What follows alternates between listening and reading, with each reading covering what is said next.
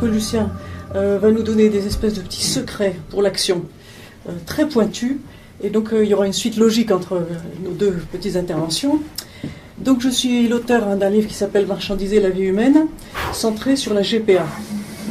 Alors GPA, c'est présenté sur le site de ER comme grossesse pour argent. Je pense que c'est le terme le plus juste que recouvre la sigle GPA. Alors il faut savoir que cette euh, blague, qui à mon avis dit vraiment la vérité profonde de la chose, euh, c'est une création de Farida Belgoul, hein, qui est une femme qui a énormément de talent pour beaucoup de choses. Et donc il faut lui reconnaître aussi hein, euh, ce mérite d'avoir inventé le terme qui est le terme juste. Pour moi, si vous voulez, toute cette histoire de GPA, il faut la voir comme une affaire commerciale euh, technico-commercial. Il s'agit de biotechnologie. Euh, il y a un pays euh, qui est le pays pionnier pour tout ça, c'est Israël. Et puis les autres phénomènes hein, qui sont tout autour, ce sont des opérations de publicité commerciale. Voilà l'axe, si vous voulez, de mon livre et des découvertes que j'ai faites après la publication du livre. Alors, on a intitulé notre conférence Comment lutter contre l'empire du mensonge. Donc aujourd'hui, je n'ai pas envie de vous résumer le livre, mais de répondre à la question qu'on se pose toujours que faire? Que faire vraiment pour lutter contre l'empire du mensonge? Dans ce domaine, ces questions sociétales euh, La biotechnologie nous dit il y a tellement de choses maintenant qu'on peut faire. Pourquoi est-ce qu'il faudrait se les refuser? Alors, j'ai articulé ma petite présentation en sept points. Qu'est-ce qu'on peut faire? D'abord, bien sûr, de la réinformation. Et on peut s'habituer à utiliser un terme un peu plus provocateur maintenant, puisque réinformation, ça y est, maintenant c'est un terme qui est entré dans les mœurs. Tout le monde parle de réinformation, le Figaro, Libé, tout le monde, parfait, bien. Donc maintenant, il faut dire, à mon avis, euh, arme d'instruction massive. Hmm, d'accord? Ça, ça va leur casser les pieds, c'est très bien. Donc, comment faire de la réinformation euh, Qu'est-ce qu'il faut dire Qu'est-ce qu'il faut faire savoir euh, Comment instruire la population Deuxièmement, les obstacles à notre action dans l'hypothèse hein, où vous êtes à peu près d'accord avec nous que la GPA, la grossesse pour argent, non, c'est un concept euh, qui ne devrait pas exister. On va essayer de le faire disparaître de l'horizon de ces prochaines années. Les obstacles, ne pas les sous-estimer. je pense même qu'il n'est pas sûr du tout qu'on gagne la bataille. Euh, d'autant plus qu'il y a des gens qui se battent pour perdre, ça existe. Et il faut aussi se battre pour gagner. Mais ça demande un investissement très très très considérable. Ensuite, je pense que dans tout combat, il faut toujours remonter en amont pour avoir une chance de saisir le fond des choses. Donc, il faut aller en amont du point de vue de l'histoire et revenir un petit peu à ce qu'a été l'esclavage. Parce que dans l'esclavage, dans l'histoire de l'esclavage, on a la matrice complète de ce nouveau business israélien euh, extraordinaire, hein, puisqu'il est en plein boom, il rapporte des millions. Euh, il faudrait dire des milliards d'ailleurs, puisque le million, c'est plus grand-chose maintenant. Donc revenir bien en arrière dans l'histoire, revenir aussi sur euh, certaines erreurs du mouvement féministe qui nous ont amenés à la situation atroce actuelle. Il faut revenir en amont aussi en cherchant du côté des mythes, des grands mythes que différentes civilisations ont mis au point et qui sont toujours des schémas explicatifs de situations apparemment inextricables et apparemment inédites. Les mythes arrivent à en rendre compte. Il y a des mythes spécifiques hein, qui correspondent bien à notre sujet.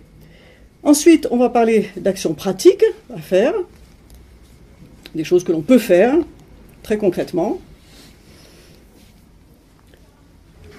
Alors, il y a de la résistance passive, de la résistance active. Il y a des choses à faire sur le plan de la justice, des choses à faire dans la vie privée, des choses voyantes, des choses invisibles. Il faut entreprendre des actions politiques. Alors là, on commence à aller très loin dans la remise en question de beaucoup de présupposés, parce que c'est toujours pareil, hein. si on veut euh, gagner dans une action politique, il faut absolument avoir tout le peuple, et pas seulement, ben, si vous voulez, les gens comme nous qui nous estimons la dissidence, les plus malins, les plus avertis, les plus justes, les plus généreux, mais qui sommes une poignée. Non, il faut absolument trouver tout le peuple. C'est autre chose, c'est une autre paire de manches. Et enfin, je conclurai donc avec une, petite blague si vous voulez, la preuve de l'existence de Dieu par la répression. Vous allez voir où ça nous engage. La GPA, elle commence euh, en 1994. Il y a des personnes hein, qui se mettent à se faire payer pour porter des enfants euh, d'autres personnes. Très vite, elle est interdite en France. Si vous voulez, dans les années 90 à 94, il y a du flou et bon, ça commence. 94, le premier pays à l'autoriser, c'est Israël. D'où ça vient? Ça vient des recherches sur tout ce qui est euh, génétique, euh, embryologie, procréation artificielle, fécondation assistée. Et tout ça, ça vient encore d'où? Ah, allez, je vous dis tout de suite les trucs les plus croustillants. Pensez, année 1940, un médecin juif autrichien. C'est comme ça qu'il est défini par euh, Wikipédia dans sa version en anglais. Un médecin juif autrichien qui habite en Angleterre. Sa femme possède une clinique de fertilité et il fait de l'insémination artificielle comme on fait depuis les années 1880 sur les animaux d'élevage, les vaches et les juments en particulier. Et donc ça commence, l'insémination artificielle pour les femmes qui n'arrivent pas à avoir d'enfants. Année 70, ce docteur qui s'appelle Berthold Wiesner, euh, il est dénoncé par un de ses fils. C'est lui qui fournissait le sperme pour sa clinique de fertilité. Il garantissait aux dames de sa clientèle euh, qu'il avait des, donateurs de sperme qui étaient des gens, des étalons formidables, avec des qualités surhumaines, en particulier intellectuelles. Bon, ben, c'était lui-même, donc il savait de quoi il parlait.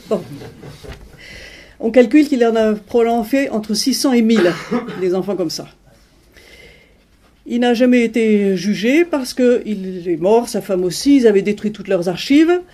Et les enfants nés qui ont pu savoir donc d'où ils venaient, donc ça a commencé par un fils qui, avec les histoires maintenant de reconstitution de l'ADN, etc., a pu arriver à retrouver qui était son père, le donateur anonyme. Bon.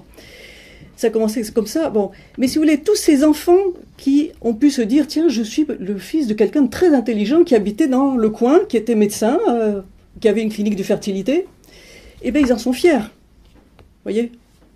Ils se disent, bon, c'est mon papa, il m'a pas reconnu, mais enfin, c'était un cerveau. Euh. Allez, je suis le fils d'un cerveau, c'est déjà ça. C'est mieux que rien. Bon. Donc voilà euh, l'origine. 1994, donc Israël aussitôt légalise la GPA. Euh, Israël en 2014 légalise la GPA pour les couples homosexuels. Aux États-Unis, il y a un processus chronologiquement parallèle, hein, ça suit de très près, mais dans certains États des États-Unis il n'y a pas de loi fédérale encore sur cette question. Donc c'est la Floride et la Californie qui sont en pointe pour accepter toutes ces innovations. Alors, les scientifiques qui savent bien comment est-ce qu'on fait ce processus disent euh, pourquoi est-ce qu'on n'a pas fait tout ça plus tôt Parce qu'en fait, avec toutes les techniques qu'on a d'insémination artificielle sur les vaches et les juments, on aurait pu faire ça beaucoup plus tôt avec l'espèce humaine. Ils disent c'est pas très compliqué finalement comme bricolage. Eh bien, ils disent tout simplement il n'y avait pas de demande. C'est tout. voyez? Il n'y avait pas de demande. D'où vient la demande? C'est que la stérilité est un phénomène galopant, en particulier dans les pays développés. Mais c'est une plaie. Euh, la fertilité masculine hein, a diminué de moitié par rapport à ce qu'elle était il y a 50 ans et on, nous cache les statistiques, les projections statistiques qui devraient nous dire, eh bien, écoutez, c'est très exactement dans 75 ans ou dans 200 ans que vous ne pourrez plus vous reproduire du tout. Mais au rythme où vont les choses, c'est peut-être dans 20 ans. Hein? Parce que cette stérilité, elle vient de phénomènes conjugués, euh, d'intoxication par des tas de produits qui sont des poisons, c'est tout, et qui nous affectent à un niveau très très profond de l'organisme. Alors ça, c'est pour les hommes, et pour les femmes, le principal euh, obstacle à la fertilité féminine, c'est que maintenant, on attend 30 ans ou 40 ans pour avoir des enfants, on s'est bourré de contraceptifs avant, on a eu un ou deux avortements, et bien quand on se décide d'avoir des enfants, la machine ne veut plus. C'est tout. Bon. Alors, est-ce que la GPA a été inventée pour les homosexuels ou pas? Non. Elle est inventée pour les couples qui souffrent de leur infertilité quand ils la découvrent, c'est-à-dire quand c'est trop tard, tout simplement. Parce qu'avant, on croit toujours qu'on pourra faire des enfants. Hein, on croit, et puis après, pas de chance. Et puis, un Israélien, je suis désolé, c'est vraiment le pays qui est à la pointe de toutes choses. Hein, je dis comme Manuel Valls, hein, je ne peux pas m'en détacher. un Israélien de génie a créé le marché homosexuel de la GPA. Alors, ce monsieur s'appelle Doron Mamet. Vous pouvez le rencontrer sur Internet. Il a fait un film qui est en accès libre en français sur YouTube, qui s'appelle Bébé en kit, bien sous-titré en français. Dans d'autres langues, pas du tout. Vous avez un mal fou à le trouver.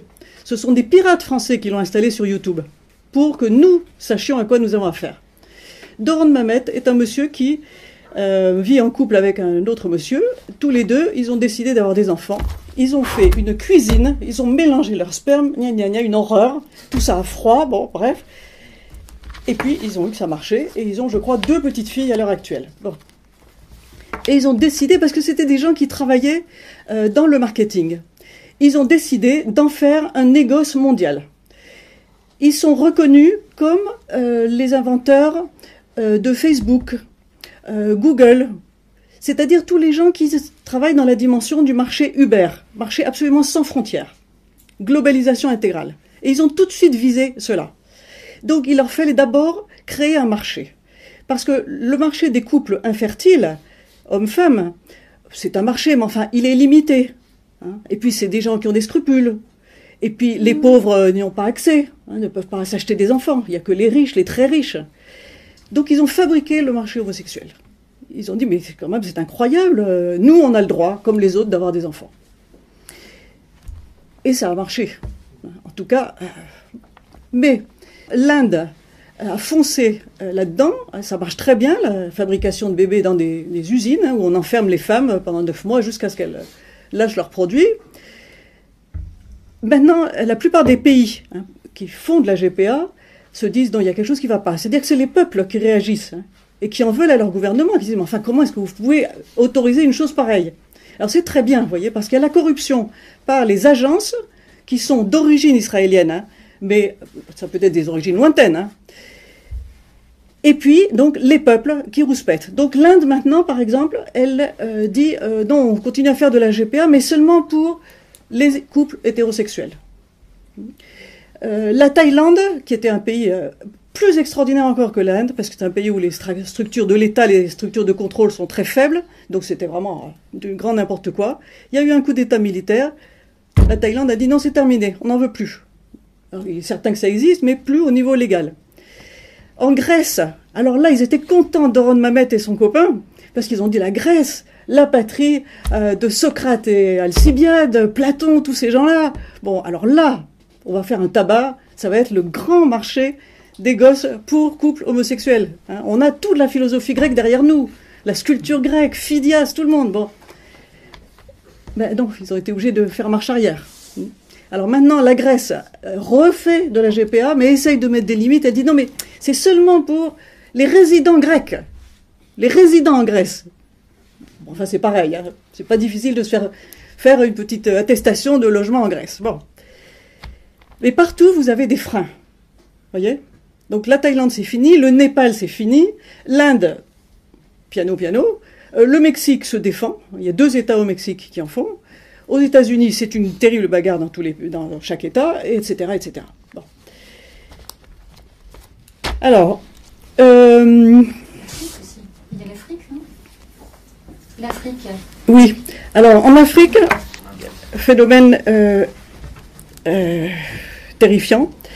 Il y a de la GPA brute de brute, c'est-à-dire qu'on rapte des jeunes femmes euh, on les viole systématiquement, on les enferme pendant neuf mois, on vend leur bébé, on leur dit allez fous le camp. C'est la GPA élémentaire. Hein. Euh, en Afrique, vous avez énormément, enfin énormément, j'ai pas de chiffres, hein, mais du Maghreb et d'Afrique noire, de femmes qui font des GPA pour des euh, Européens. Donc des Européens qui payent. Donc elles viennent accoucher en France. Et elles donnent le bébé et elles repartent. elles disparaissent. Ça existe. Ça existe. Alors tout ça est bien caché puisqu'en France ce n'est pas légal. Donc on ne peut pas avoir de statistiques. Mais vous posez des questions du personnel hospitalier, en général euh, les aides-soignantes, les gens euh, qui n'ont sont pas très hauts dans la hiérarchie, ils vont vous dire oui, oui, j'en connais, j'en connais, j'en ai vu, je sais très bien.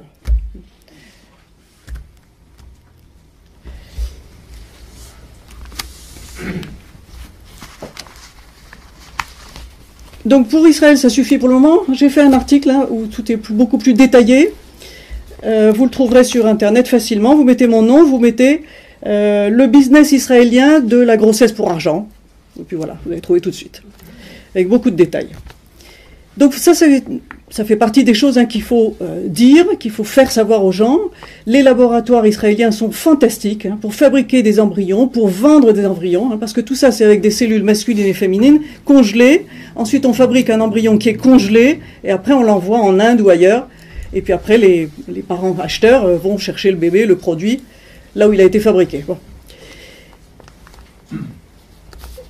Donc, à mon avis, si vous voulez quand même de revenir tout le temps à la logique commerciale et à Israël comme le pays pionnier, euh, c'est la première partie de l'arme d'instruction massive que nous devons développer.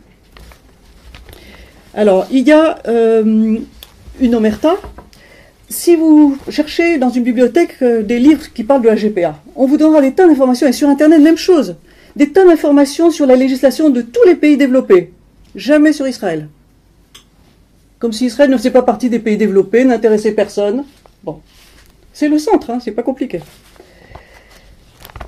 Maintenant, je ne veux pas aller euh, m'étendre trop longtemps, il faut que tout le monde puisse parler. Les obstacles. Pourquoi est-ce que euh, notre combat contre la GPA n'est pas sûr du tout de gagner malgré notre passion, notre indignation? Alors, avec la stérilité galopante, il y a aussi l'homosexualité galopante. C'est un fait. Hein. Si ce petit lobby euh, LGBT est tellement dynamique, tellement agressif, mais c'est parce que vraiment beaucoup de jeunes gens n'arrivent pas à s'intéresser au sexe opposé.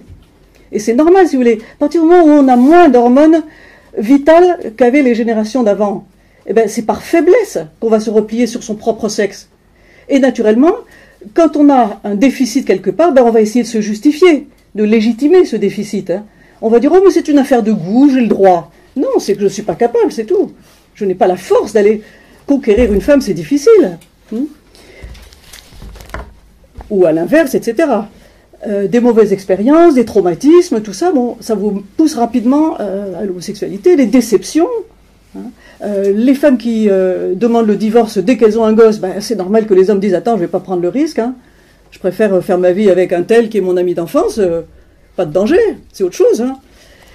Donc, l'homosexualité galopante, c'est un fait, on ne peut pas le nier, et euh, c'est pas en insultant hein, les PD qu'on réglera le problème. Ils sont là et ils ont des droits comme tout le monde. Hein. Euh, Thierry Messin, hein, qui est quelqu'un qui a beaucoup réfléchi sur toutes ces questions, et qui est euh, très, comment dire, très partagé là-dessus, puisque lui-même, il a commencé sa carrière publique en étant dans le mouvement euh, pour protéger les malades atteints du sida et les homosexuels. Ça a été son grand créneau d'action. Eh bien, Thierry Messon rappelle que l'Église euh, chrétienne, depuis les origines, a toujours reconnu l'existence des couples homosexuels stables, si vous voulez, des amitiés très profondes qui, dans le secret hein, de chaque existence, peuvent comporter des épisodes sexuels.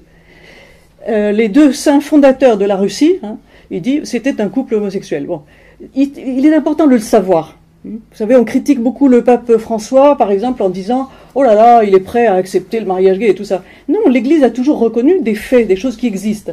Et il faut faire la place à tout ce qui existe. Faire que ça ne tombe pas du côté du vice, du satanique, et que ça soit canalisé vers le bien de tous, de la société. Alors, autre euh, raison de se faire du souci sur nos, nos possibilités de se faire du souci. Vous voyez, la manif pour tous, c'est un mouvement hein, qui a été euh, foudroyant en 2013, inattendu. Tout le monde s'est précipité à la manif pour tous, vraiment des millions de gens, parce qu'il y avait un effet de surprise. Personne n'avait imaginé qu'on allait institutionnaliser le mariage homosexuel. Moi-même, je me suis réveillée à ce moment-là, je me suis dit, mais ce n'est pas possible. Bon, maintenant j'ai compris que si c'est possible, et même euh, qu'il y a des tas de gens qui font en sorte que ça soit tout à fait réel.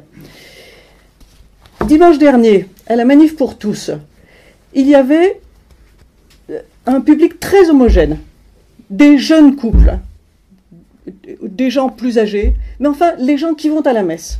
Qu'est-ce que ça représente dans la population française? On sait que ça représente 4% de la population française.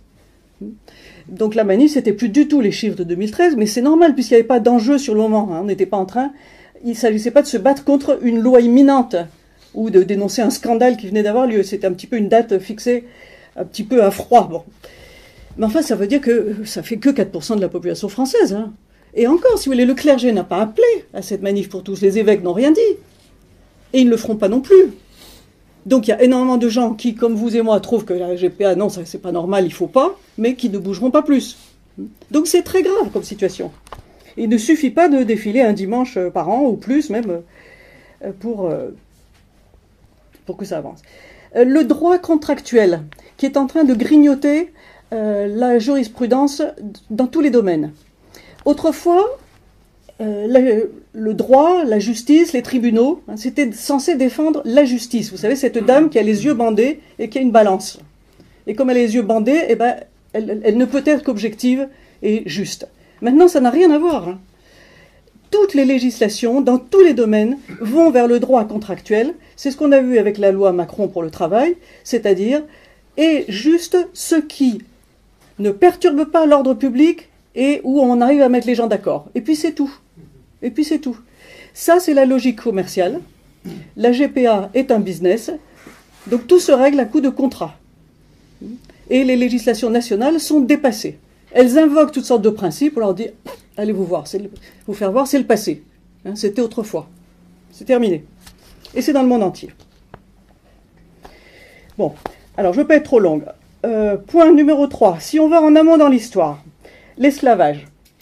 Alors là, s'il vous plaît, si euh, vous achetez mon livre, lisez bien le chapitre écrit par une petite association qui s'appelle Armada et qui euh, réexplique euh, ce qu'a été l'esclavage des Africains en Amérique, du nord au sud, du point de vue des Antillais actuels, qui n'est pas le point de vue des gens que je vois en face de moi.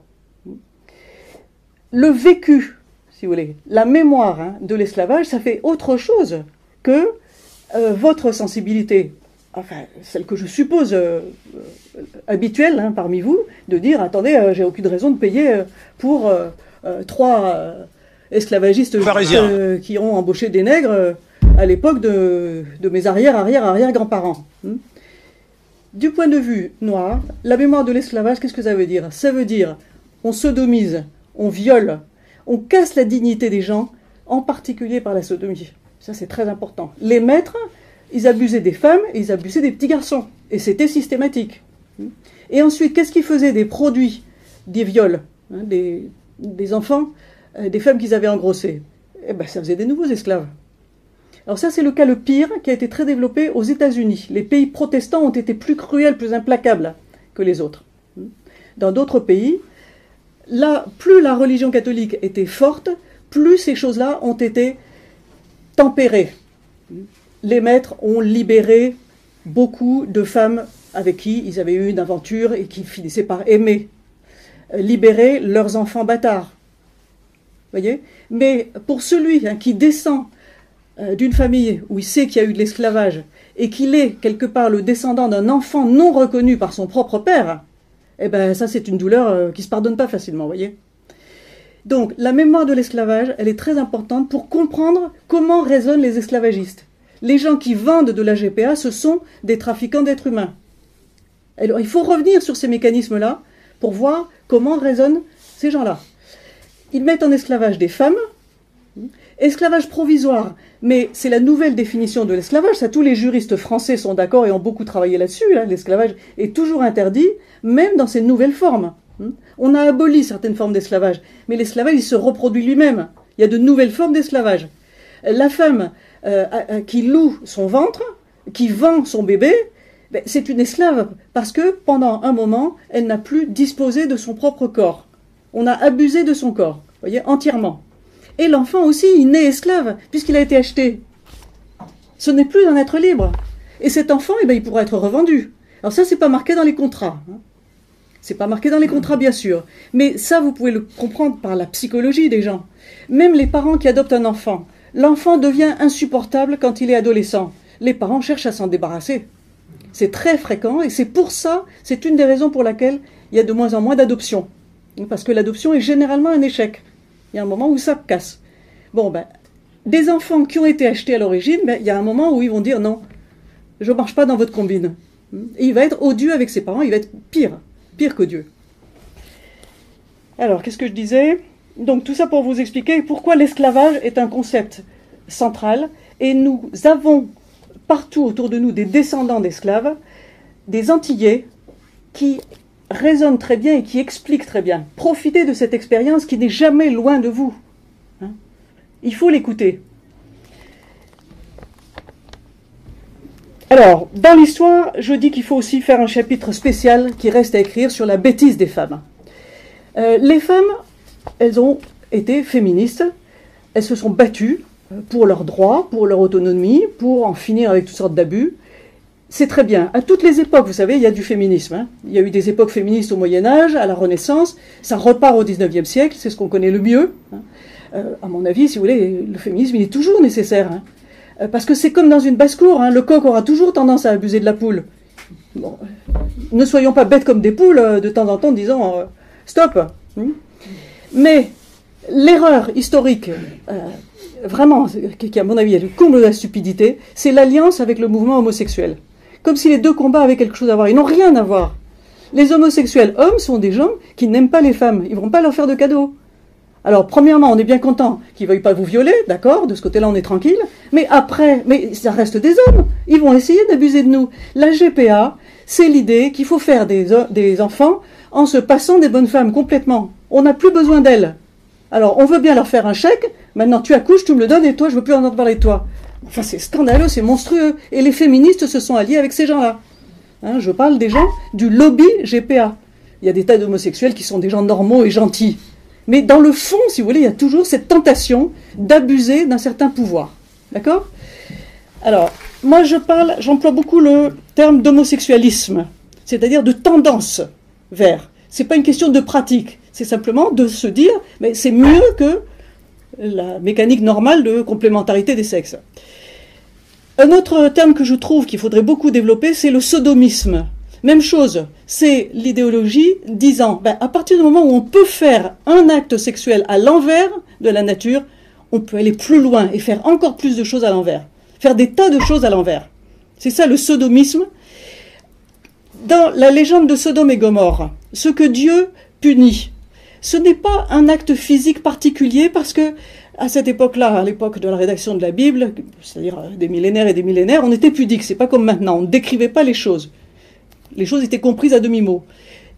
Dieu, nous dit la Bible, punit les habitants de Sodome et Gomorre du péché d'orgueil, c'est-à-dire d'avoir cru qu'ils étaient tout-puissants, qu'ils pouvaient tout faire à l'envers de l'humanité.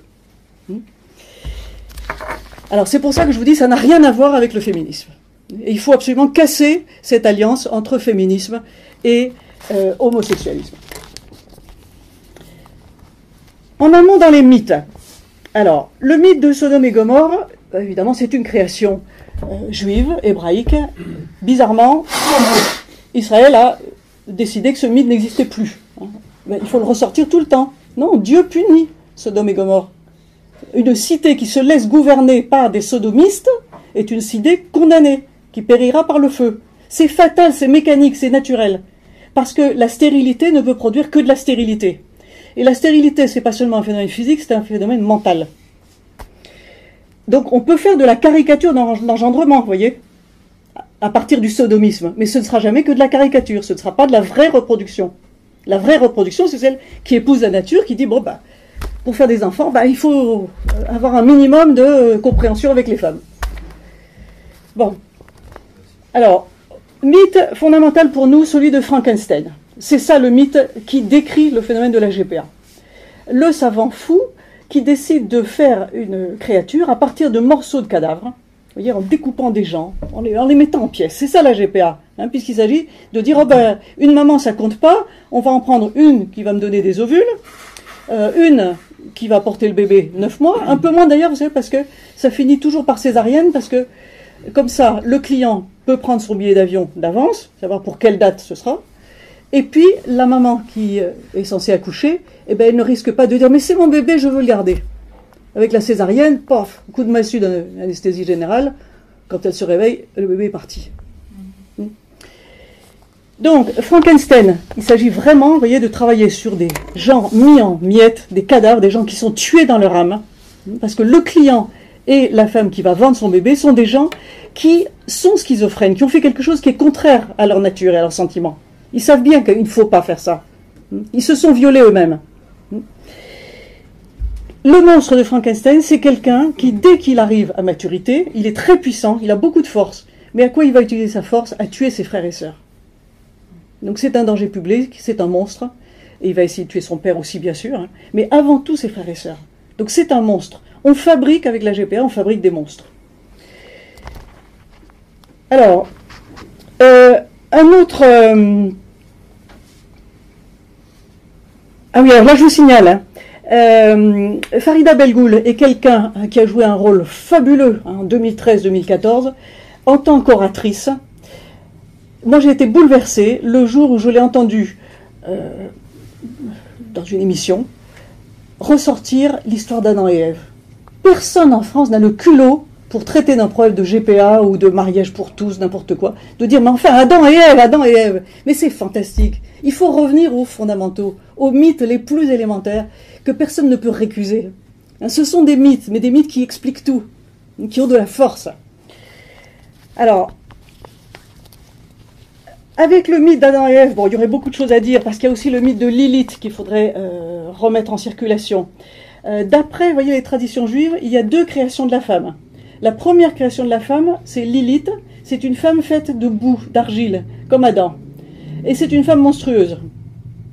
Donc elle est ratée, elle n'est pas bien. Donc Dieu en fait une autre, et celle-là, il la tire du rêve d'Adam. C'est quand Adam est endormi hein, que Ève sort de sa côte mais elle sort de lui comme son rêve. C'est très beau comme, euh, idée. Hein. Alors Ève, elle, elle est bonne.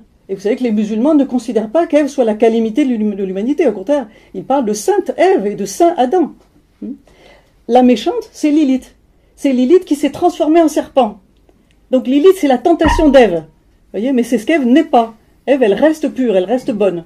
Donc Lilith, c'est la femme qui a décidé euh, d'abord de goûter aux fruits de l'arbre de la connaissance, c'est-à-dire qui se croit toute puissante, hein, qui est prête à aller dans tous les excès, érotiques entre autres, euh, lubriques et, toutes les malfaisances. Hein. et c'est celle qui va former les autres aussi au péché. Donc là, la femme funeste, la Lilith, eh ben, voyez-la si vous voulez dans les mouvements LGTB, mais repérez-la. Hein. Il y a Ève, qui peut être très bonne, ou en tout cas qui peut être rachetée, qui, est vraiment la mère de l'humanité, et il y a Lilith, qui est la calamité à repérer, à sortir de là. Euh, un joli mythe dont il faut se servir aussi pour bien comprendre notre société. Alors, il, est, il est joli parce qu'il est gai et joyeux. C'est le mythe de Pinocchio. Pinocchio, dont le nez s'allonge chaque fois qu'il ment, eh bien, dites-vous bien que tous les menteurs qui nous entourent, leurs mensonges, on les voit comme le nez au milieu de la figure.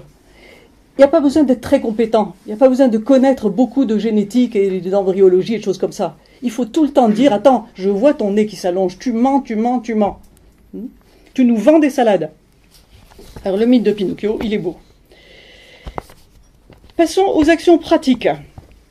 Alors, dénoncer les scandales du lobby médical. Le docteur Dickès, qui va venir ici le mois prochain, m'attendait, euh, avec qui j'ai fait un film hein, qui s'appelle euh, Le fruit d'autres entrailles, hein, un documentaire qui est sur YouTube. Le docteur Dickès insiste, il y a une omerta sur tous ces phénomènes de GPA, euh, tout ce qu'on trafique hein, sur les embryons, les, les, ovules, les dons de sperme, les fœtus et tout ça, une omerta. On ne sait pas ce qui se passe, il y a des secrets. Ce que deviennent les enfants nés par GPA, est-ce qu'ils sont en bonne santé ou pas Secret, secret partout. Bon, alors là, je lance un appel à tous les gens qui travaillent dans le monde médical. Ces secrets, il faut aller les chercher, il faut les révéler. Quand on est en bas d'une hiérarchie dans le monde médical, on découvre beaucoup de choses. Eh bien, il faut les dire faut les dire, les faire connaître, sans se mettre en danger, c'est pas la peine. Il faut, comme dit Lucien, toujours faire de l'entrisme, être toujours bien placé au cœur des choses et faire savoir ce qui s'y passe. Le professeur Jacques Testard dit que euh, le problème, lui, il n'insiste pas sur Israël. Hein, il ne s'est pas aperçu qu'il y avait un petit pays euh, qui faisait des choses bizarres. Bon, il dit le problème, c'est le lobby médical qui est vraiment une, structure totalitaire très très malfaisante. Très bien. Eh bien écoutez, allons-y. Et il dit la médicalisation est un poison qui nous rend idiots. Il dit les femmes ne devraient pas accepter d'être prises en main dans leur vie sexuelle entièrement par la médecine, depuis la puberté, euh, jusqu'à la ménopause, hormones. Non mais qu'est-ce que c'est que ça Et l'accouchement et l'engendrement ne devraient échapper aux médecins. Sachant que 80% des actions judiciaires entreprises contre des, des médecins ou des structures médicales n'aboutissent pas. C'est pas facile de se battre contre ce pouvoir médical. Mais sachant, et ça c'est le docteur Dickès qui me l'a rappelé, que les médecins engagent leurs responsabilités sur 30 ans. Vous avez 30 ans pour accuser un médecin de vous avoir empoisonné, de vous avoir inoculé une maladie qui va leur rapporter gros, mais qui vous vous tue. On a 30 ans. Quand on découvre un scandale dans une opération quelconque, il faut s'en servir. Euh, autre exemple de choses scandaleuses. Dans les statistiques, on sait que 20% des fécondations in vitro à peine aboutissent. Vous imaginez une industrie qui fabriquerait 100 voitures dont 80 euh, ne marchent pas. C'est ça actuellement. Hein. L'industrie de la reproduction artificielle, c'est un gâchis incroyable. Et un gâchis de quoi? Eh bien d'embryons. C'est-à-dire quand même d'êtres humains potentiels. C'est monstrueux. Donc 80% qui ne marchent pas. Et quand la FIV réussit, c'est-à-dire quand on arrive à faire démarrer un embryon, 50% des embryons sont anormaux. Donc ils vont partir à la poubelle aussi. Alors là, c'est intéressant parce qu'on se retrouve dans la logique des résistances à l'esclavage. Pourquoi est-ce que l'esclavage euh, européen envers les Africains a disparu? Parce qu'il n'était plus rentable. Eh bien, que les gens ici qui font du commerce, qui savent faire des calculs de rentabilité, disent Mais enfin, c'est scandaleux. L'État finance un truc qui fait perdre de l'argent à tout le monde. Et c'est le contribuable qui paye, bien sûr. Ça coûte très cher tout ça. Un petit détail. Euh, il faut des embryons pour faire de la recherche en France. Euh, il faut du, du, sang de cordon ombilical pour faire des allogreffes. Un truc très très utile pour la réparation des tissus, en particulier des tissus cancéreux. Euh, la France pourrait produire tout ça. Eh bien non, elle les achète à Israël. Certaines personnes en France ont réussi à faire des lois pour qu'il soit interdit de fabriquer ces choses-là, de les produire ou de les mettre en circulation pour la recherche ou pour des usages thérapeutiques en France, pour nous obliger à aller acheter ça en Israël. Bon, ça existe. Alors, dans les actions pratiques, donc vous voyez tous les domaines où on peut vraiment aller très loin dans l'instruction des gens, hein, comment euh, casser nos ennemis en disant des réalités très simples eh bien qu'il faut aller chercher. Parfois, c'est pas facile à trouver. Retour à la religion pratiquante. J'insiste, parce que quand on va en amont, ben, on se dit, attends, si je suis contre la GPA, je suis contre le mariage gay parce que c'est ce qui, juridiquement, permet d'aller vers la GPA pour tous. Sans ça, c'est pas possible. Or, s'il n'y a pas GPA pour tous, c'est un commerce qui s'effondre. On n'a pas inventé la GPA avant les années 1980 parce qu'il n'y avait pas de problème de stérilité. Personne n'en avait besoin. Dans une famille, vous avez une, femme qui ne peut pas avoir d'enfant, mais sa sœur en a dix, bon ben elle en cède un à sa, sa sœur, et puis voilà, c'est réglé. Hmm? ça, ça s'est toujours fait, on s'arrange en famille, mais ça ne rapporte rien à personne. Voyez Les gens qui défendent la GPA vous disent, oh mais ça a toujours existé. Ben oui, mais autrefois, ça n'avait rien à voir avec un business. Bon. Retour à la religion, parce que donc, on remet en question mariage gay. Euh, euh, cette idée qu'on fait n'importe quoi avec son cul, que le sexe c'est une liberté, c'est un droit, gna, gna, gna. on est obligé de remettre ça en question. Plus on va en amont, plus on s'aperçoit qu'on revient à la religion catholique qui est la plus cohérente, la plus rigoureuse, la plus systématique, qui permet d'aller à la racine des choses. Je ne vous oblige pas à être catholique. Toutes les personnes qui sont accrochées à une religion arrivent aux mêmes conclusions. On n'est pas obligé de passer par le catholicisme. Hein. Euh, pour la France, c'est quand même le chemin le plus simple en général pour retrouver les vérités fondamentales. C'est pas le seul. Hein. Moi, je dis si Dieu a créé différentes religions, c'est à lui de s'y retrouver. Hein. Moi, je ne défends pas une religion plutôt qu'une autre. Euh, ça, c'est celle qui m'a formé, donc j'y trouve mes repères. C'est tout. Alors, devenir pratiquant, qu'est-ce que ça veut dire? Être avec l'Église de la majorité peser sur les majorités, être avec le peuple, pas dans une dissidence marginale. je ne développerai pas, mais je pense que c'est extrêmement important d'être aussi là, au contact avec les gens normaux, les gens simples, les gens qui sont prêts de bonne foi à écouter ce qu'on leur dit, hein, qui ne sont pas très exigeants. Mais ces gens-là, c'est la vraie patte humaine.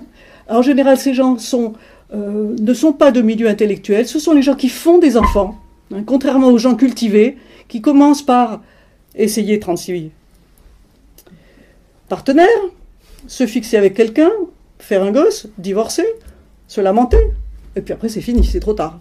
Voyez? Non, les gens qui font des enfants, ils ne se posent pas beaucoup de questions, mais ils les font, et ils font très bien. Alors, c'est là qu'on arrive à une action pratique très simple, très élémentaire. Il faut avoir des enfants. Et en avoir quand on est jeune, quand ça marche, quand on est amoureux, tout de suite. Il faut profiter de l'amour. Hmm? Parce qu'après l'amour se tasse, les problèmes arrivent, et si on n'a pas fait d'enfant à temps, eh ben, il n'y en aura plus, c'est tout. Alors, c'est une leçon valable pour tous les âges. Les jeunes, vous savez que les jeunes maintenant sont exaspérés par euh, le baratin au lycée, au collège, la pilule, le préservatif. Non, ils en ont marre, ils ont envie de savoir s'ils peuvent faire un gosse, s'ils en sont capables. Alors, ils mettent en route un gosse. Merde, les parents gueulent, tout le monde gueule. Oh, bon, allez, on avorte. Dommage, mais bon, tant pis. Non, il faut absolument dire au gosse, non, on n'avorte pas, on le garde. Euh, ce copain, euh, tu l'as jamais revu, c'est pas grave. Nous, on sera ses parents, nous, on sera sa famille. Nous, les grands-parents, on va vous aider. Hein. nous, les grands-parents, on a un logement, on a une retraite, on a du temps libre. Eh ben, on met tout ça à la disposition des enfants.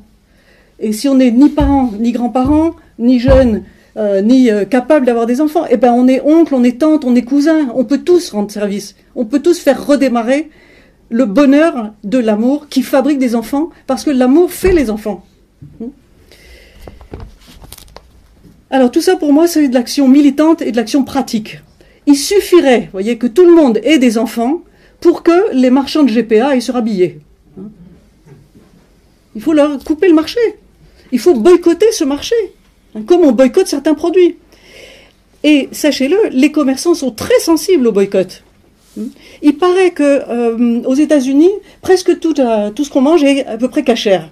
Pourquoi? Tout simplement parce qu'une infime partie de la population dit Ah, c'est pas cachère, j'en veux pas.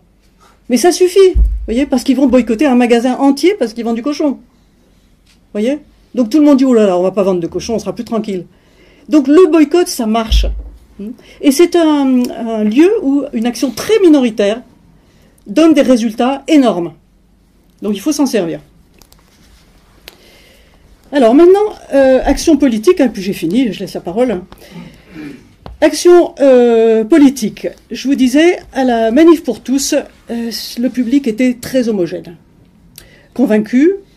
Moi, j'avais ma pancarte hein, qui disait non à la grossesse pour argent. Tout le monde regardait ma pancarte et disait ah ben oui, oui, oui, on est d'accord, on est d'accord. Pas un orateur n'a osé employer ce terme parce qu'il serait traité d'antisémite. Quoi Argent? Ouh là là, ça, ça veut dire juif. Ou euh, antisémite, oui, d'accord, antisémite, antisémite.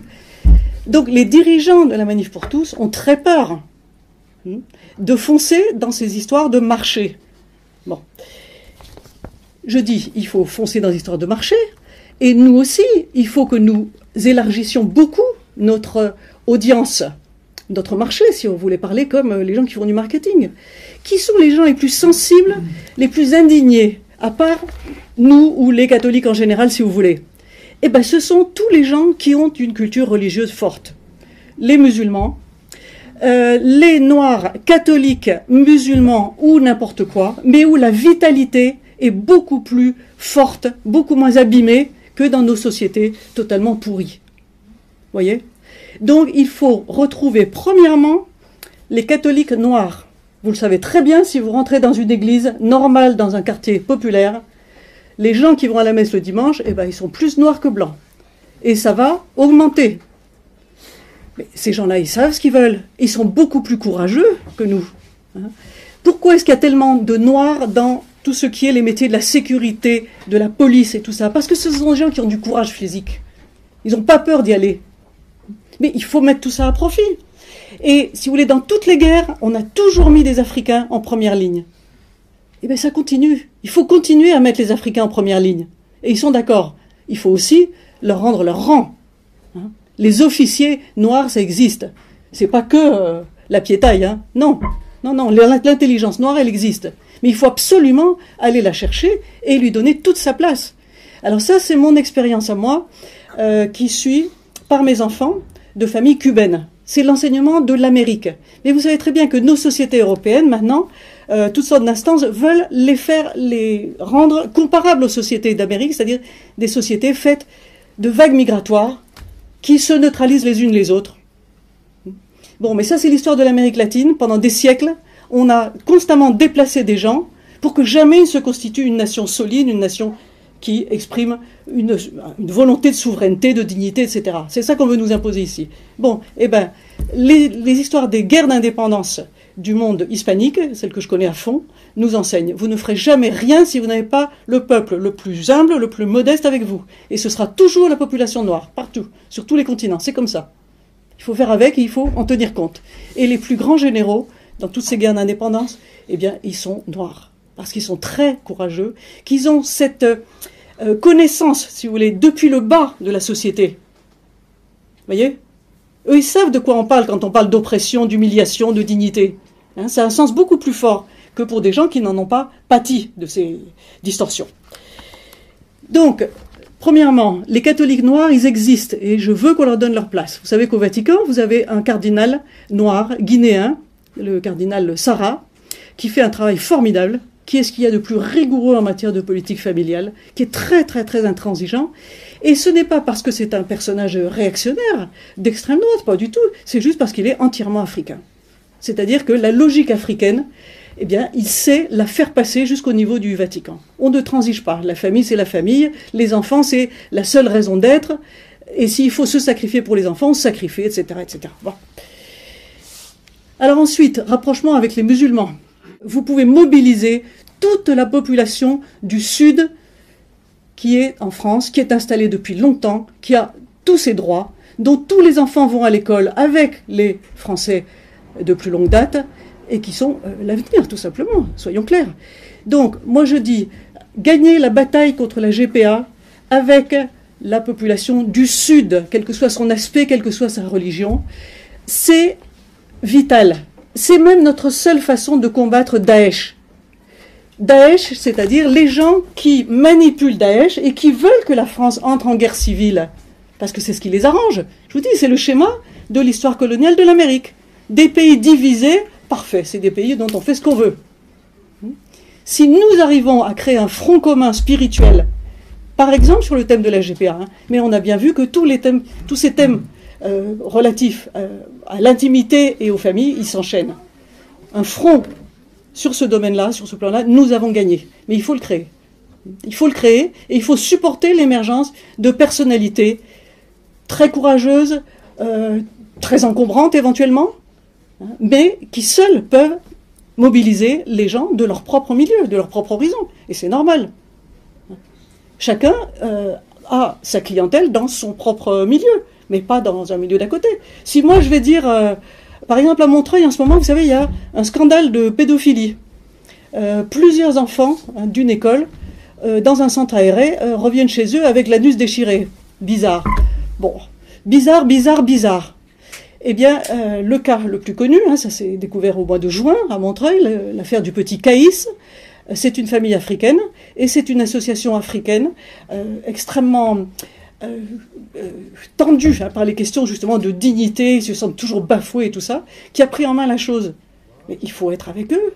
Alors ces gens, ces Africains, d'abord au premier abord, leur réflexe c'est de dire oh là là, c'est ces racistes blancs qui abusent de nos gosses on leur fait découvrir qu'il y a des tas de gosses abusés qui ne sont pas noirs. Parfait. Ce qu'ils veulent, c'est qu'on soit associé à leur combat. C'est pas à moi de leur dire faites ceci, faites cela, mais c'est à moi de leur dire je suis avec vous et on va mettre tous les cas de scandale de pédophilie, on va les mettre ensemble et on va tous se battre ensemble. Mais c'est vous qui allez mobiliser les Africains, c'est pas moi qui vais les mobiliser. Comment je pourrais Pourquoi voulez-vous qu'ils m'écoutent moi? Et c'est valable dans tous les milieux. Bon. La manif pour tous de dimanche dernier, je ne sais pas si elle a gagné grand-chose comme bataille les ténors les plus intéressants n'étaient pas là. C'est-à-dire les gens qui seraient venus d'ailleurs. José Bové, euh, Simone Veil, qui regrette tellement sa loi sur l'avortement, hein, parce qu'elle n'a jamais pensé que ça déboucherait sur un truc pareil. Euh, Alain Finkielkraut, qui est furieux que tous ces trucs-là soient à la mode. C'est ces gens-là qu'il faut entendre, qu'il faut faire venir parler, pour montrer justement que de tous les horizons, voyez, il y a des gens euh, qui ont une indignation, mais physiologique contre toutes ces horreurs, et qui peuvent la faire jouer. Hmm il n'y a pas de raison que nos gouvernements se laissent corrompre hein, par euh, des mafias de laboratoires et d'agences de GPA, euh, simplement parce que personne ne rouspète. Non, il faut que tout le monde exprime son indignation. Donc l'action politique, pour moi, c'est ça. C'est créer un front qui, éventuellement, euh, peut signifier hein, que les gens, si vous voulez, qui s'estiment être la dissédence, une sorte d'espèce supérieure dans la société française, ne soient plus, les, ne soient plus forcément les moteurs. Parce que vous savez très bien quand même que la résistance à la GPA, c'est avant tout une excellente philosophe qui s'appelle Sylviane Akaczynski et qui est l'épouse de Lionel Jospin. Alors on peut dire beaucoup de mal des socialistes si on veut, pourquoi pas? Moi je dis du mal de tout le monde, hein. avec joie, hein. c'est facile. Hein. Mais si vous voulez, la résistance, elle a un fondement philosophique et ce fondement, il est chez une dame qui est l'épouse de, euh, de Jospin. Bon, ben, tous ces gens-là, il faut les mobiliser, il faut faire servir tout le monde. Bon, donc j'arrête. Euh, ma conclusion. Euh, la preuve de l'existence de Dieu par la répression. Euh, je n'ai pas parlé des gens qui ne se réclament d'aucune religion. il faut évidemment aussi les mettre dans le combat. Les gens qui se disent agnostiques ou athées, bon, ils sont ce qu'ils veulent. Tout le monde est dans une évolution. On peut passer par 36 étapes dans sa vie. En général, on redécouvre Dieu quand on se trouve en très grand danger. Mais ça peut être le contraire. Hein. Je connais une dame qui avait un petit garçon qui a attrapé un cancer terrible. Elle me dit, ah ben, depuis ce jour-là, je crois, crois plus en Dieu. Pourquoi? Parce qu'elle est trop, trop, trop en colère contre Dieu qui a permis que son gosse attrape un cancer. D'accord. Hein? Bon, mais moi je dis, si nous, nous allons au sacrifice, si nous, nous allons plus loin dans les actions que nous menons, nous prouvons l'existence de Dieu par la répression. Il n'y aurait pas de répression euh, si l'enjeu ne le méritait pas. Vous comprenez? Nous, on a l'impression donc que nos ennemis sont satanistes. Bon, ben, il faut que nous, nous prouvions hein, par le sacrifice par la démarche du martyr, c'est-à-dire d'être prêt à tout et toujours témoigner, toujours aller plus loin, prouver, si vous voulez, que nous avons raison, que nous sommes avec Dieu, avec la loi naturelle. Hmm, c'est la même chose. Alors, euh, donc je voudrais finir quand même par un euh, dernier mythe. Euh, le mythe chrétien par, par, excellence, la Sainte Vierge et Saint Joseph. La Sainte Vierge, c'est une jeune fille hein, qui a été violée par le Saint-Esprit, soyons clairs. Elle n'avait rien demandé, elle se retrouve enceinte. Qu'est-ce que ça veut dire? Si on l'interprète comme un mythe, les gens qui ne se réclament pas du christianisme peuvent très très bien l'accepter. Si on le prend comme le mythe de la nature, c'est la nature, c'est le mythe écolo par excellence. La Sainte Vierge, c'est la nature qui est toujours vierge. La nature n'a pas besoin de l'être humain, et encore moins de l'être masculin, euh, qui viennent la charcuter, la violer, l'envahir, euh, l'exploiter, euh, etc., pour être féconde. La nature, elle est parfaitement féconde, tout en étant éternellement vierge, elle se reconstitue tout le temps toute seule. D'accord? Donc, le mythe de la virginité de Marie, il faut le prendre très au sérieux, parce que c'est la base de la sensibilité écologique cohérente, qui va jusqu'au bout. Et le mythe de Saint Joseph, c'est l'idée qu'un papa, il n'est jamais le propriétaire, ni de sa femme, ni de son gosse. C'est toujours l'enfant du Saint-Esprit. Bon, ben on fait avec, hein. et puis on va l'élever le mieux possible voyez? Et tout ce qui sortira de Marie, de la femme, eh ben, on fait avec. C'est la nature, c'est comme ça. Hein. on accompagne la nature. Et c'est ça le rôle d'un homme, le rôle d'un père. Accompagner la nature et non pas la bousculer, lui casser les pieds, la détruire ou la faire produire de force. D'accord? Bon, ça suffit? Merci.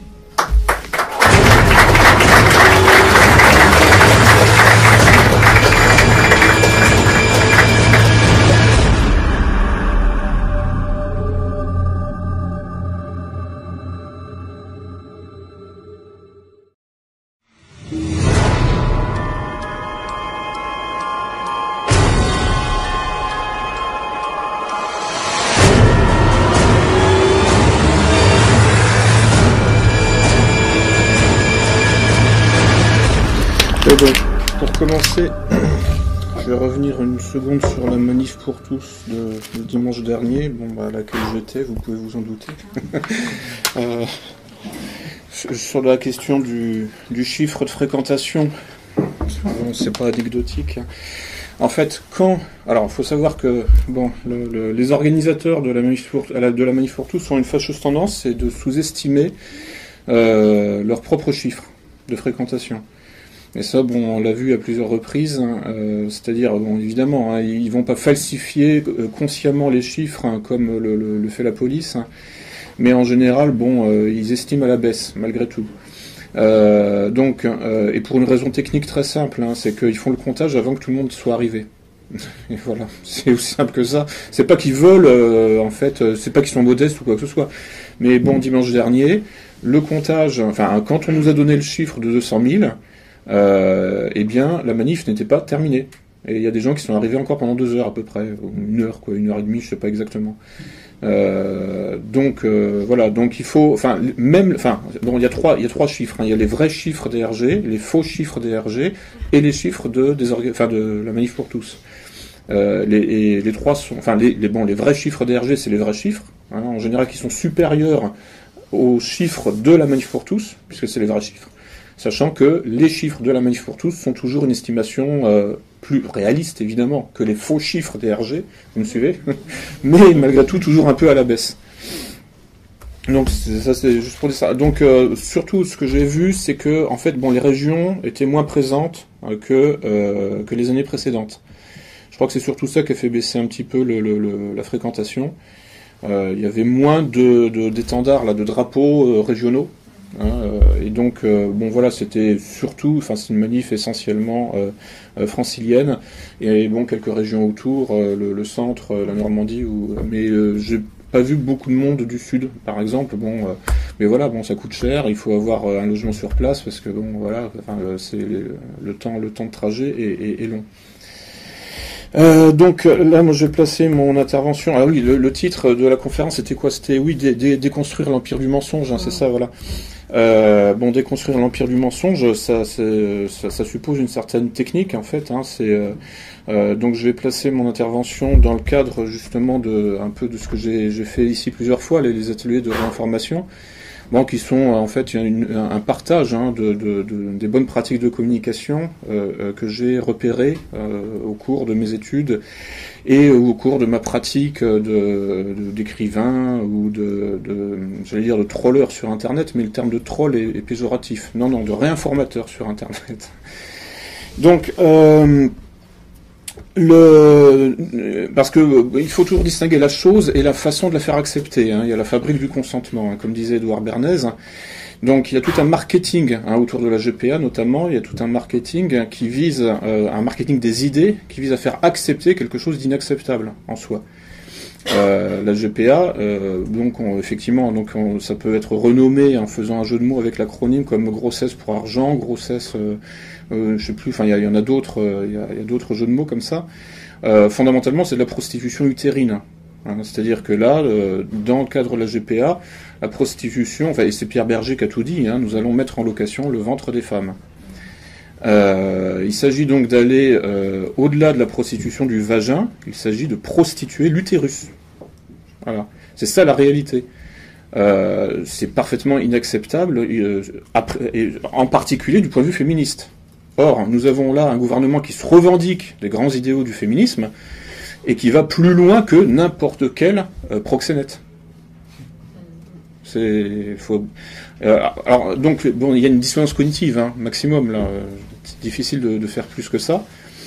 Mais bon, pour faire passer malgré tout la pilule, hein, euh, sans jeu de mots là pour le coup, mais pour faire passer euh, en fait la monstruosité, donc il y a tout un marketing des idées et toute une inversion hein, des rapports dominants-dominés, toute une inversion des rapports de la victime et du bourreau. hein, euh, C'est-à-dire que en gros, bon, euh, les, défenseurs finalement de, de- de- des femmes prostituées vont se retrouver qualifiés de fachos euh, et, donc occuperont la place du bourreau dans le triangle Cartman. Donc ça, tout ça, toutes ces techniques appliquées par le gouvernement actuel et ses conseillers, etc., en communication, s'inscrivent dans euh, une, euh, une méthodologie euh, qui porte deux noms. hein. En Occident, on parle d'ingénierie sociale, euh, et euh, je dirais dans, dans le champ russophone, hein, on parle de technologie politique. Mais c'est la même chose, hein, fondamentalement. Alors, les technologies politiques, c'est quoi? Je vais vous donner une petite définition de Dmitri Orlov, qui est euh, publié au Retour aux sources, enfin son dernier ouvrage, et qui euh, donc a un blog hein, euh, assez bien euh, fourni. hein, c'est quelqu'un de, brillant. et qui est bon Dmitri Orlov c'est un chercheur donc russo-américain donc bon d'origine russe comme son nom l'indique mais américain je crois qu'il est arrivé aux États-Unis quand il avait une dizaine d'années ou quelque chose comme ça et qui est expert des questions de collapsologie hein. la collapsologie c'est quoi? C'est la science de l'effondrement des sociétés C'est assez neuf, hein, mais même si ça existe depuis, enfin, même si l'objet, encore une fois, la chose existe depuis longtemps, mais bon, la, méthodologie qui analyse comment ça, ça se produit, c'est finalement assez récent. Et donc sur son blog, Dmitri Orlov hein, donc explique qu'est-ce que c'est que les, les, technologies politiques. Donc elles ont les technologies politiques, je cite, ont trois buts principaux. Un, changer les règles du jeu entre les participants au processus politique. Deux, introduire dans la conscience des masses de nouveaux concepts et de nouvelles valeurs, opinions et convictions. 3. Manipulation directe du comportement humain par les médias de masse et les méthodes administratives.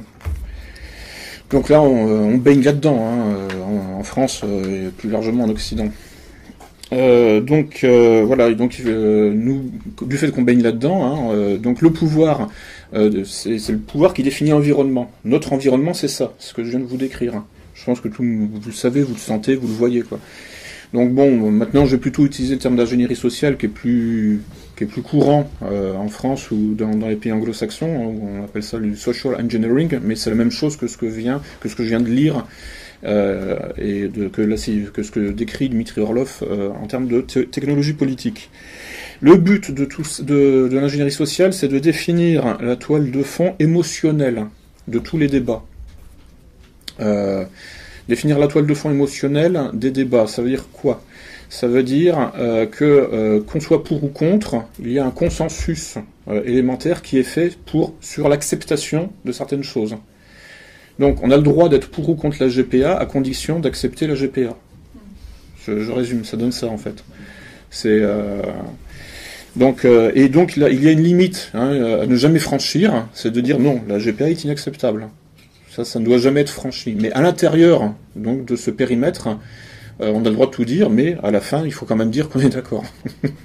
mais ça, c'est bon, c'est un peu l'entourloupe hein, de, l'ingénierie sociale et de, de toute cette, euh, ce qu'on appelle aussi du management des perceptions et qui consiste à fabriquer des faux débats où effectivement on va faire débattre des gens hein, sur des plateaux de télé, mais à la fin tout le monde est d'accord. Hein, par exemple, euh, je sais pas, dans des, émissions, euh, voilà, qu'est-ce qui se passe en Syrie? Ah, il se passe plein de choses. Alors vous avez des, gens qui en apparence s'affrontent, mais à la fin, tout le monde est d'accord. Il faut faire tomber Bachar el-Assad. Et pendant une heure, on vous a, produit une illusion de contradiction critique et d'antagonisme. Voilà, donc définir la toile de fond, ça veut dire effectivement définir le consensus implicite, c'est-à-dire que de toute façon, dans tous les cas, Bachar el-Assad doit partir. Euh, donc détricoter le mensonge, hein, déconstruire l'empire du mensonge sur la GPA et sur tout ce qui tourne autour de la GPA, le mariage homo, la PMA, etc. Ça veut dire attaquer la toile de fond. Euh, donc, la, et pour ça, donc, il faut des arguments massus, hein, qui, en fait délégitiment à, l'origine, qui attaque la racine même du débat. Donc j'ai isolé euh, quatre arguments massus. Oui, alors je précise, donc je vais procéder en deux temps. Donc je vais dans un premier temps vous parler du fond et puis dans un deuxième temps de la forme. Pas très original, mais enfin bon, en même temps c'est clair et tout le monde comprend. Donc sur le fond, donc hein, j'ai isolé quatre arguments massus qui permettent en fait de couper court à tout débat euh, qui durerait trop longtemps sur le sujet de la GPA, par exemple. Parce que c'est ça qu'il faut éviter. Hein. Il faut éviter de rentrer dans des grands débats. Parce que bon, alors je, récapitule, hein. mon but, euh, de plus en plus, de toute façon, je crois que je ne vais plus faire que des conférences là-dessus, c'est en fait de travailler sur la com. Hein. Comment devenir des communicants efficaces le reste, fondamentalement, on s'en fout, quoi, parce qu'on est d'accord. Hein. Je veux dire, si vous êtes là, c'est vrai que bon, faire des conférences avec des gens avec lesquels je suis d'accord sur pratiquement sur 99% des sujets, c'est plus très intéressant. Maintenant, ce qu'il faut, c'est communiquer en extérieur. C'est que chacun, euh, que vous, que chaque personne dans cette pièce doit ensuite communiquer de son côté hein, et, s'aimer, c'est-à-dire en fait devenir euh, prosélyte. Euh, donc ça, pour ça, bon, faut savoir. Je vais donc je vais essayer de vous, stresser. Euh, nous sommes en danger de mort. Donc si nous ne gagnons pas dans les années qui viennent, de toute façon, nous serons euthanasiés. Ça, faut, être conscient de ça. Je sais que les gens, de ma... enfin, j'ai 44 ans, je serai euthanasié. si je ne gagne pas. Je serai euthanasié à la retraite. Hein. C'est-à-dire qu'on va éventuellement me laisser travailler. Euh, et puis, euh, comme ce que disait Jacques Attali au début des années 80, bon, bah, à la retraite, on est plus productif. Donc c'est vraiment égoïste de vouloir rester en vie. Euh, c'est ce qu'il disait. Hein. Du point de vue socialiste, il est égoïste de vouloir rester en vie quand on est plus productif. Parce qu'on prend, on, pompe en quelque sorte du capital aux gens qui restent, restent productifs, hein, qui travaillent, et c'est vraiment, euh, euh, c'est, indigne, quoi. C'est, ça se fait pas, quoi. Euh, voilà, comment, là encore une fois, comment, enfin, essayer d'inverser les valeurs, etc., etc. Donc, je sais que moi, à l'âge que j'ai, je serai euthanasié à 60, 65 ans si j'arrive même à cet âge-là, ce qui n'est pas sûr. Il y aura peut-être quelques clandestins qui rentreront chez moi par la fenêtre ou en défonçant la porte avant, euh, et pour prendre tout ce qui tout ce qu'il y a chez moi et, plus. Bref, bon, euh, donc euh, nous sommes dans sur la voie du génocide hein, et du, génocide eugéniste, hein, et donc si nous ne gagnons pas rapidement, c'est comme ça que ça finira parce qu'effectivement, bon, la Russie peut gagner, euh, je sais pas, la Syrie peut gagner, l'Iran peut gagner, mais le problème c'est que là on est encore, enfin en France et dans l'Union européenne, encore dans un, nous sommes encore dans un microcosme. Donc les conditions de libération euh, ne sont pas encore vraiment euh, établies.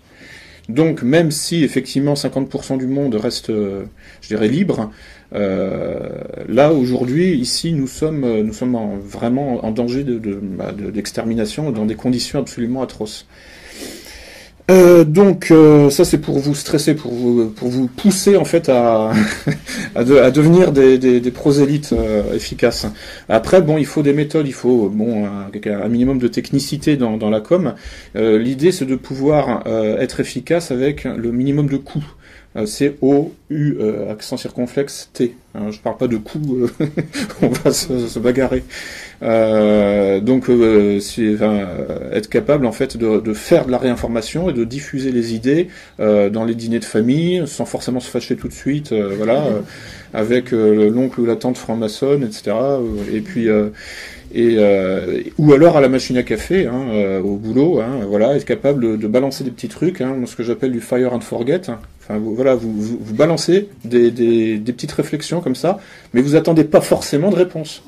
Simplement, il faut planter une graine dans la tête des gens, et puis, bon, euh, éventuellement, dans six mois, dans un an, hein, euh, effectivement, bon, les, gens reviendront vers vous. En, vous disant, bah oui, mais en fait, oui, ce que tu as dit l'autre jour, effectivement, ouais, ouais d'ailleurs, bon, voilà, il y a ma cousine qui s'est fait violer par un type, là, euh, qui était dans un camp de rétention, là, enfin, de, de migrants, etc. T'as peut-être pas tort, finalement, sur ces questions-là. Bon, voilà. Donc, euh, c'est dans ces conditions-là qu'il faut se placer, hein, dans, les, dans, les conditions finalement de la survie physique, hein, pas simplement culturelle, etc. Nous sommes menacés physiquement. Euh, et donc la GPA fait partie hein, de l'arsenal euh, de, de, de, qui, euh, qui nous menace aussi. Hein. C'est-à-dire qu'il y a effectivement un business de la stérilité qui fait, enfin, qui, euh, qui se combine avec effectivement, euh, parmi les business, enfin dans tous les dans tous les éléments, les outils de ce business de la stérilité, comme dirait Sébastien Renault, hein, dont, je vous parlais tout à l'heure. Euh, donc bah, la GPA en fait partie. Euh, en apparence, bon, c'est justement, c'est pas c'est pas pour c'est pour justement en finir avec la stérilité, puisqu'il s'agit de, de faire des enfants euh, d'une manière artificielle. Mais voilà, tout est dit, faire des enfants de façon artificielle. Donc en fait, en réalité, ça fait partie de l'arsenal euh, euh, du business de la stérilité, qui vise à nous stériliser et à nous liquider. Donc, parmi les quatre arguments massus qui permettent en fait d'attaquer à la racine tous ces débats, toutes ces questions sur le mariage homo, le LGBT, etc., et de délégitimer en une phrase, parce que c'est ça, faut, il faut aller vite, en une phrase, quiconque cherche à légitimer le LGBT le lobbying LGBT, je parle pas des homosexuels, il y en a toujours eu, il y a des gens très bien. Il s'agit pas de, de, comment dire ça, il faut contourner évidemment les, les, les, enfin les, les, accusations euh, stupides et malveillantes euh, d'homophobie, etc. Le débat absolument pas là, c'est euh, c'est pas ça. Non, le lobby LGBT de toute façon joue contre les intérêts même des homosexuels. Hein, je veux dire, je, je, je, connais des gens qui m'ont dit mais c'est une catastrophe ce qui se passe depuis 2012 en France. Euh, avant on n'avait aucun problème, maintenant on est montré du doigt je parle d'homosexuels, hein. c'est des propos que qu'on m'a, enfin que qu'on m'a dit, enfin des gens que je connais. Euh, donc premier argument massu. Euh, bah, le, mariage homo n'est toujours pas voté en fait en France. Voilà. Ça, euh, donc j'apporte les preuves dans Neuropirate. Enfin, j'avais fait un article.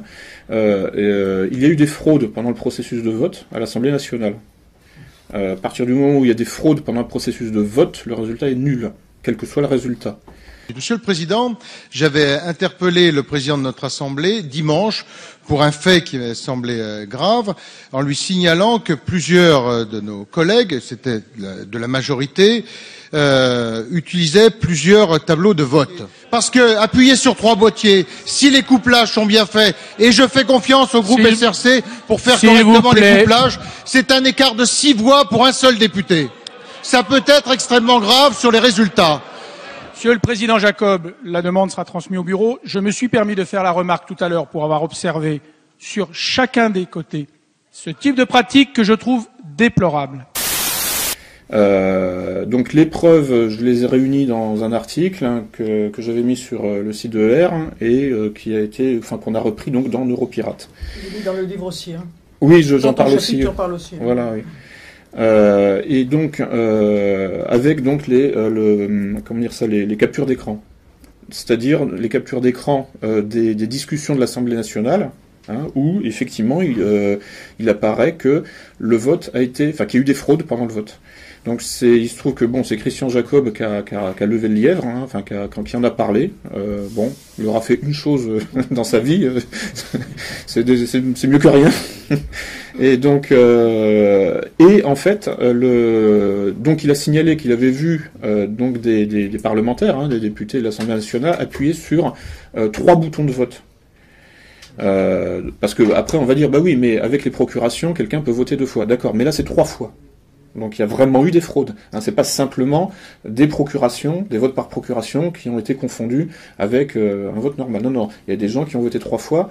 Le résultat, en plus, de toute façon, est, clair puisque euh, apparemment il y avait 60 députés PS et il y a eu 160 votes pour du, émanant du PS. Donc même avec une procuration, 60 x 2, ça fait 120, ça fait pas 160. Bon, je sais plus, les, chiffres sont de cet ordre-là, je les ai plus en tête exactement, mais vous aurez tous les chiffres dans, euh, les textes où je résume tout ça. Euh, et en plus, c'est reconnu par les présidents de séance. Claude Bartolone et Christophe Sirup qui dit oui, oui, effectivement, bon, je l'ai vu aussi, oui. Euh, donc je demande, voilà, pour la forme, hein, c'est purement symbolique, je demande aux gens d'arrêter de tricher, voilà. Donc euh, ça c'est prouvé. Hein. Ensuite bon euh, en 1999 euh, il y a eu un, artifice hein, législatif qui est passé et qui, qui autorise le trucage des votes à l'Assemblée nationale. Oui oui c'est enfin en fait il y a un scandale dans le scandale. C'est-à-dire que si le résultat prévisible est conforme au résultat truqué, à ce moment-là ça passe. Il n'y a pas de problème. on se, demande bien pourquoi il faudra truquer à ce moment-là dans ces conditions si le, résultat est prévisible. Enfin bon, bref. Donc euh, et ça en fait, alors ça c'est juste une décision. En fait, c'est la jurisprudence complètement. Enfin, je veux dire, euh, de détacher de, de toute, euh, de, je dirais, de, de tout fondement euh, sérieux. Hein. C'est un truc qui a été qui est passé comme ça et puis maintenant ça fait partie de la tradition, voilà. et ça autorise finalement de façon, enfin en réalité, enfin ça autorise Enfin, j'allais dire de façon quasi légale. En fait, non, c'est rien du tout. Quoi. En fait, c'est juste que les députés, ah, certainement pour des raisons pratiques, parce que bon, euh, il doit y avoir des, trucages sans arrêt. C'est moi, c'est la conclusion personnelle que j'en ai tirée. Le, le, les, fraudes doivent être très courantes.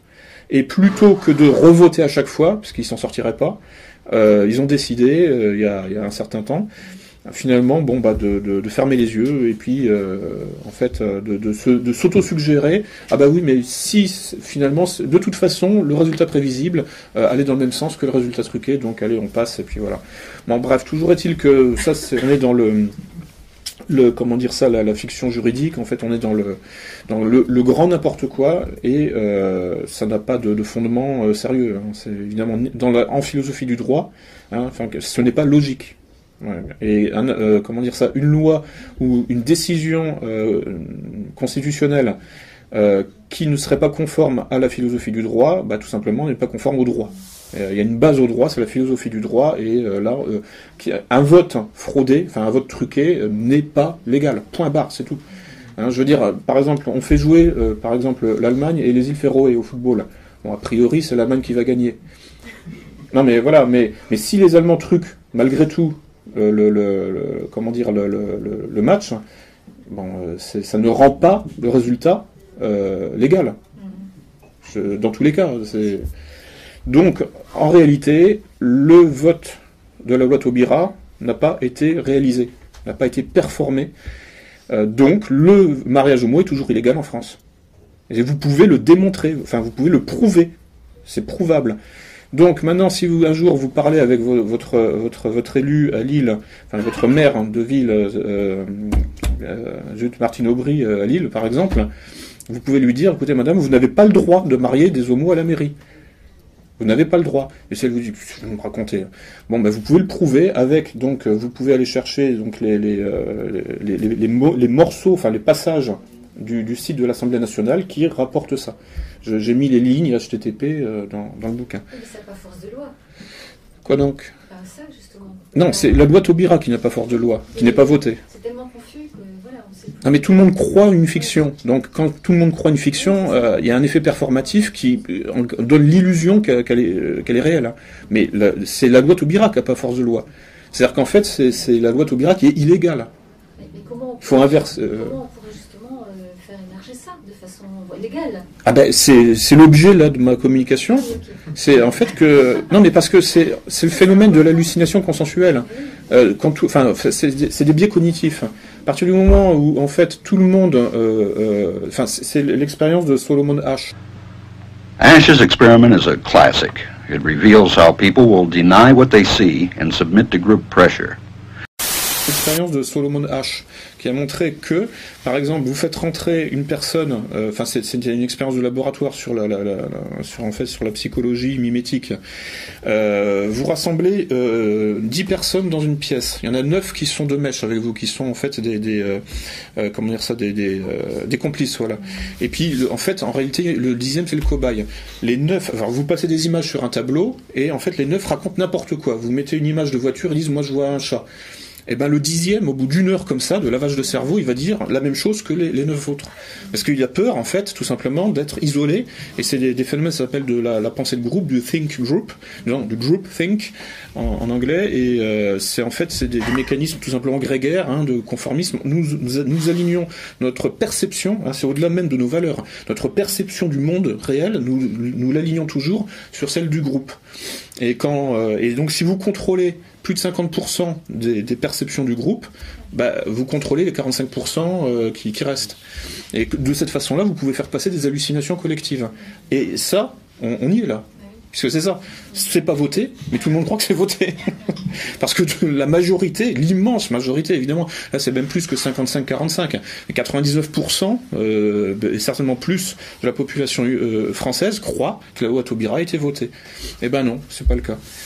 Donc, euh, donc ça c'est donc premier argument là-dessus.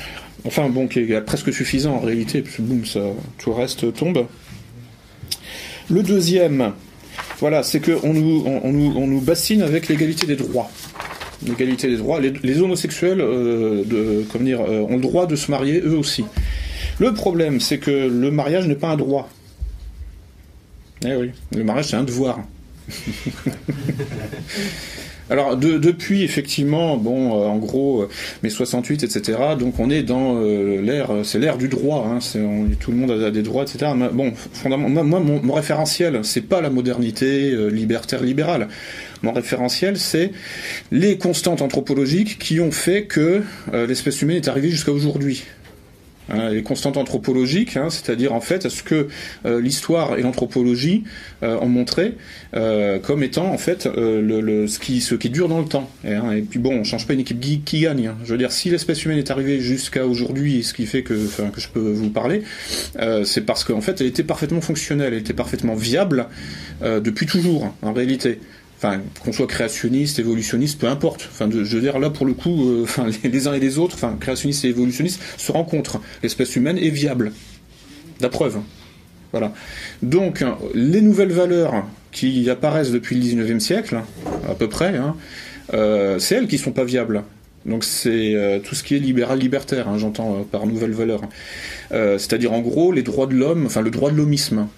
Euh, le fait et, donc la fascination pour l'égalité des droits. C'est ça qui est pas viable en réalité, puisque ça n'a pas été testé. Moi, ce, dont je parle quand je dis, euh, comment dire, que le, mariage est un devoir, hein, je parle en fait de, des normes en vigueur dans les sociétés traditionnelles depuis des milliers d'années. Euh, les, gens étaient mariés de force même, en fait, à l'âge de 15 ans. hein. Dans toute société traditionnelle, c'est comme ça, enfin entre 15 et 20 ans à peu près. Euh, donc là, euh, enfin, le mariage est un devoir. Historiquement et anthropologiquement, c'est un devoir, c'est pas un droit. Et quiconque hein, se retrouvait euh, veuf, par exemple, c'est-à-dire seul, donc euh, en dehors du mariage, euh, pour des raisons de- accidentelles ou, autres, en général, bon, était remarié assez rapidement. Bon, alors avec les, veufs et les veuves, il pouvait y avoir des exceptions évidemment, hein, bon, mais pas toujours facile de retrouver, enfin, de re- reconstituer un couple, enfin, à partir d'un certain âge, etc. Il y a, tout simplement démographiquement, il n'y a pas le, a pas le matériau humain, je dirais. Mais enfin, bref, toujours est-il que ça, c'est un truc qu'il faut toujours rappeler avec les, les, les fanatiques du, droit, hein, l'égalité des droits. Le mariage n'est pas un droit, c'est un devoir. Alors, c'est devenu un droit dans le vocabulaire contemporain, euh, mais c'est une perversion une perversion euh, des constantes anthropologiques hein, qui font que nous sommes, euh, nous, sommes arrivés jusqu'ici. Si le mariage avait été un droit, euh, mettons, il y, a, il y a 10 000 ans, on serait pas là. Voilà, tout simplement.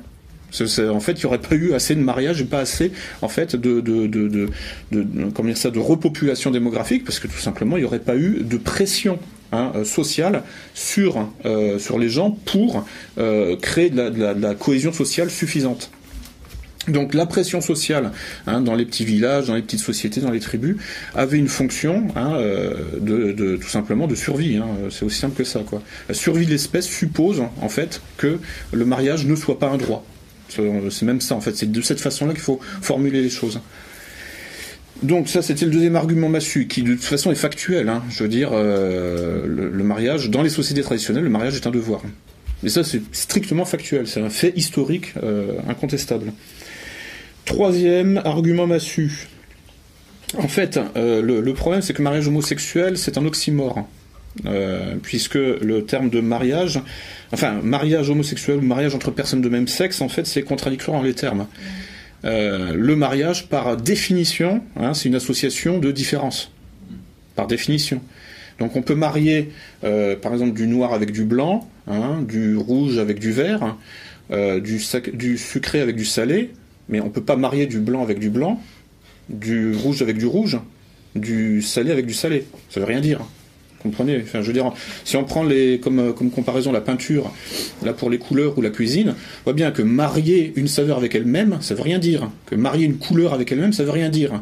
Euh, Alors, euh, quand on parle du mariage, en fait, entre humains, d'un seul coup, on oublie que marier, ça veut dire associer des différences. Et que donc, on ne peut pas, si on respecte le sens des mots, on ne peut pas parler de mariage homosexuel. Alors après, évidemment, le lobby LGBT a trouvé une astuce, c'est de parler de, mari- de mariage gay. Mais bon, il faut toujours rappeler, les gays, c'est qui? Voilà, bon, c'est des homosexuels. Donc en fait, bon, même si le signifiant n'est pas là, c'est le signifié. Donc rappeler le signifi le, que, le signifié, enfin, ra- rappeler le signifiant du signifié, ça veut dire rappeler que on, on parle de mariage homosexuel et que ça, c'est un oxymore. C'est une contradiction dans les termes, ça ne veut strictement rien dire. Donc ça, c'était le. Et donc en fait, on ne peut marier vé- véritablement que de l'hétérogène, évidemment. Euh, et donc que que donc en réalité de toute façon le mariage bah, le mariage tout court hein, il n'y a pas à distinguer à l'intérieur. Le mariage tout court de toute façon était déjà ouvert aux homosexuels avant. Donc même du point de vue de l'égalité des droits les homosexuels avaient le droit de se marier avec quelqu'un d'autre sexe. Bah oui. C'est aucun problème. Enfin on n'a jamais interdit aux homosexuels de se marier. Sachant que mariage ça veut dire se- contractualiser une union avec quelqu'un d'autre sexe. Et donc, ben, il y a eu des homosexuels mariés dans les siècles passés. Ils n'étaient pas heureux, enfin, ils, rêvaient peut-être en fait à quelqu'un d'autre. Et puis, euh, ils faisaient pas, forcément beaucoup d'enfants, mais je veux dire, les, cas sont, euh, sont innombrables. Donc en réalité, même du point de vue de l'égalité des droits, qui est en fait une perversion hein, de la notion historique et anthropologique du mariage, même de ce point de vue-là, de toute façon, les homosexuels ont toujours eu le droit de se, de se marier. Donc ça c'était le troisième argument massu. Et euh, donc le quatrième, c'est donc pour rappeler que en fait tout ce tout ce, délire sur le, sur le LGBT, en fait c'est alors bon il y y a, y a de multiples origines hein, évidemment, mais il y en a une qui est bien documentée, c'est le pink washing. Alors le, pink washing, c'est une technique, euh, comment dire ça, de, de, de, fabrication du consentement à la guerre ultimement. Hein. Euh, le but c'est ça, qui a été inventé par donc des think tanks euh, euh, américains et israéliens pour commencer à donc cibler hein, les, pays dont ils avaient l'intention finalement de prendre le contrôle.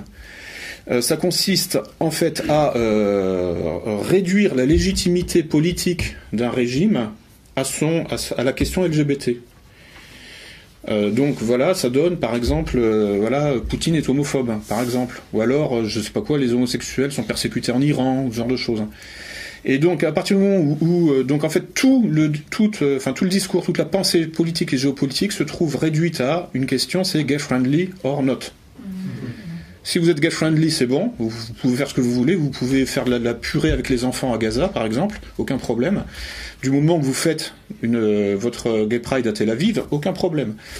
Euh, et en revanche, bon, effectivement, si vous n'êtes pas gay friendly, hein, si vous ne euh, donnez pas, enfin, si vous n'accordez pas le mariage aux, aux homosexuels, même si c'est impossible en vertu du sens des mots, mais bon, je, joue avec l'oxymore, voilà.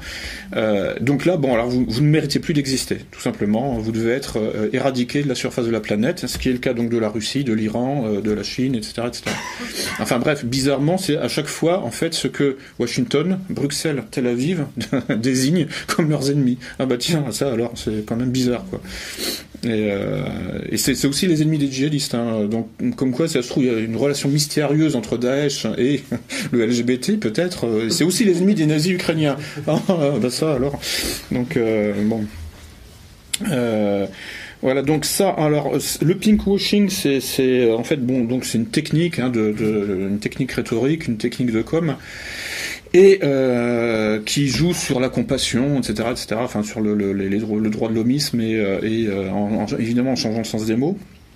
Et là, pour le coup, c'est parfaitement documenté. Hein, je veux dire, il est même possible en fait d'utiliser finalement de, trianguler un conflit au sein même du LGBT sur ce sur ce sur ce sur ce thème-là, puisque euh, la, première apparition du terme en France euh, s'est faite. Alors là, j'avais la date, c'est en 2012, si je me souviens bien. Oui, voilà, c'est ça, en 2012 où euh, vous avez donc des LGBT palestiniens euh, mais tra enfin euh, travestis en fait hein, enfin je veux dire des, LGBT qui vont jusqu'au bout quoi en fait. Euh, palestiniens qui sont venus faire une, conférence en France pour en fait accuser Tel Aviv d'utiliser justement le LGBT pour attaquer les Palestiniens.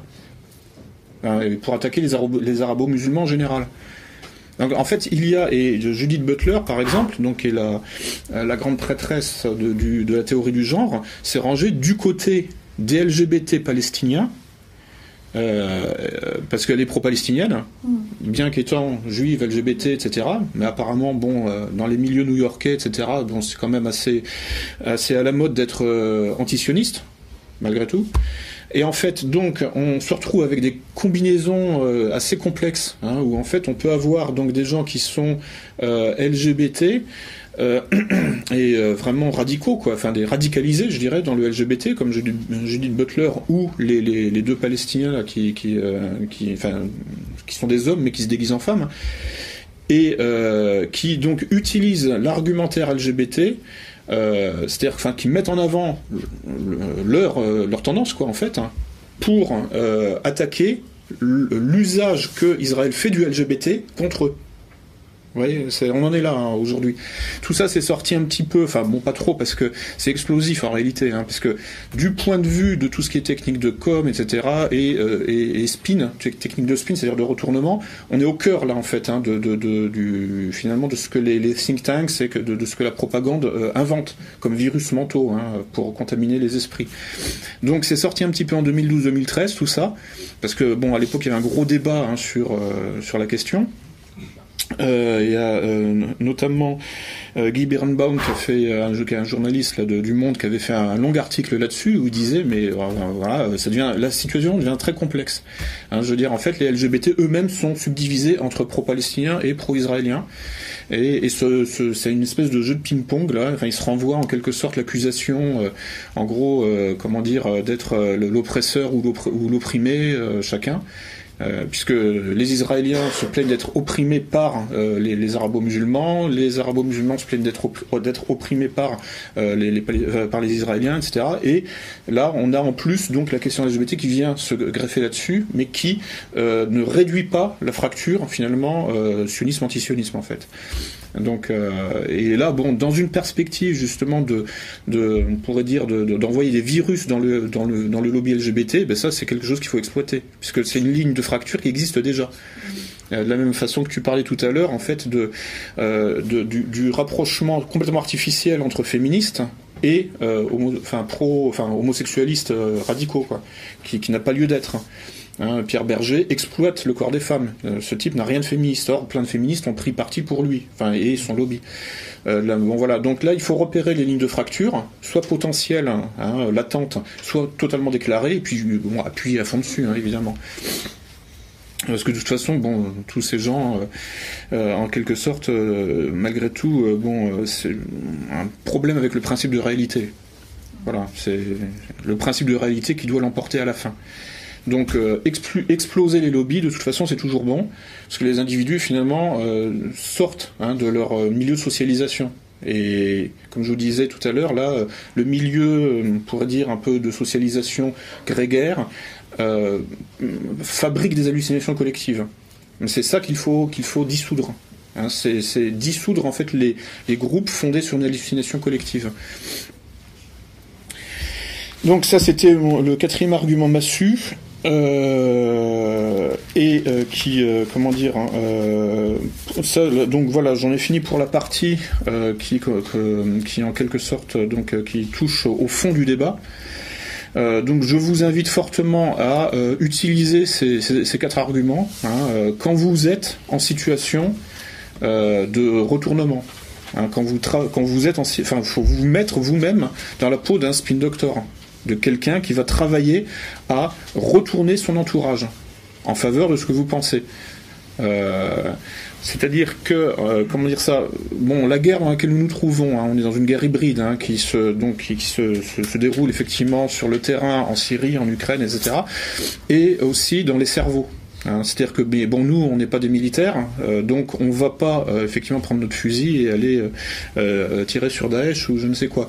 Donc, en fait, sachant que la guerre se, déroule partout sur la planète, pour ainsi dire, et qu'elle a plusieurs théâtres des opérations. Notre théâtre des opérations, c'est le cerveau des autres.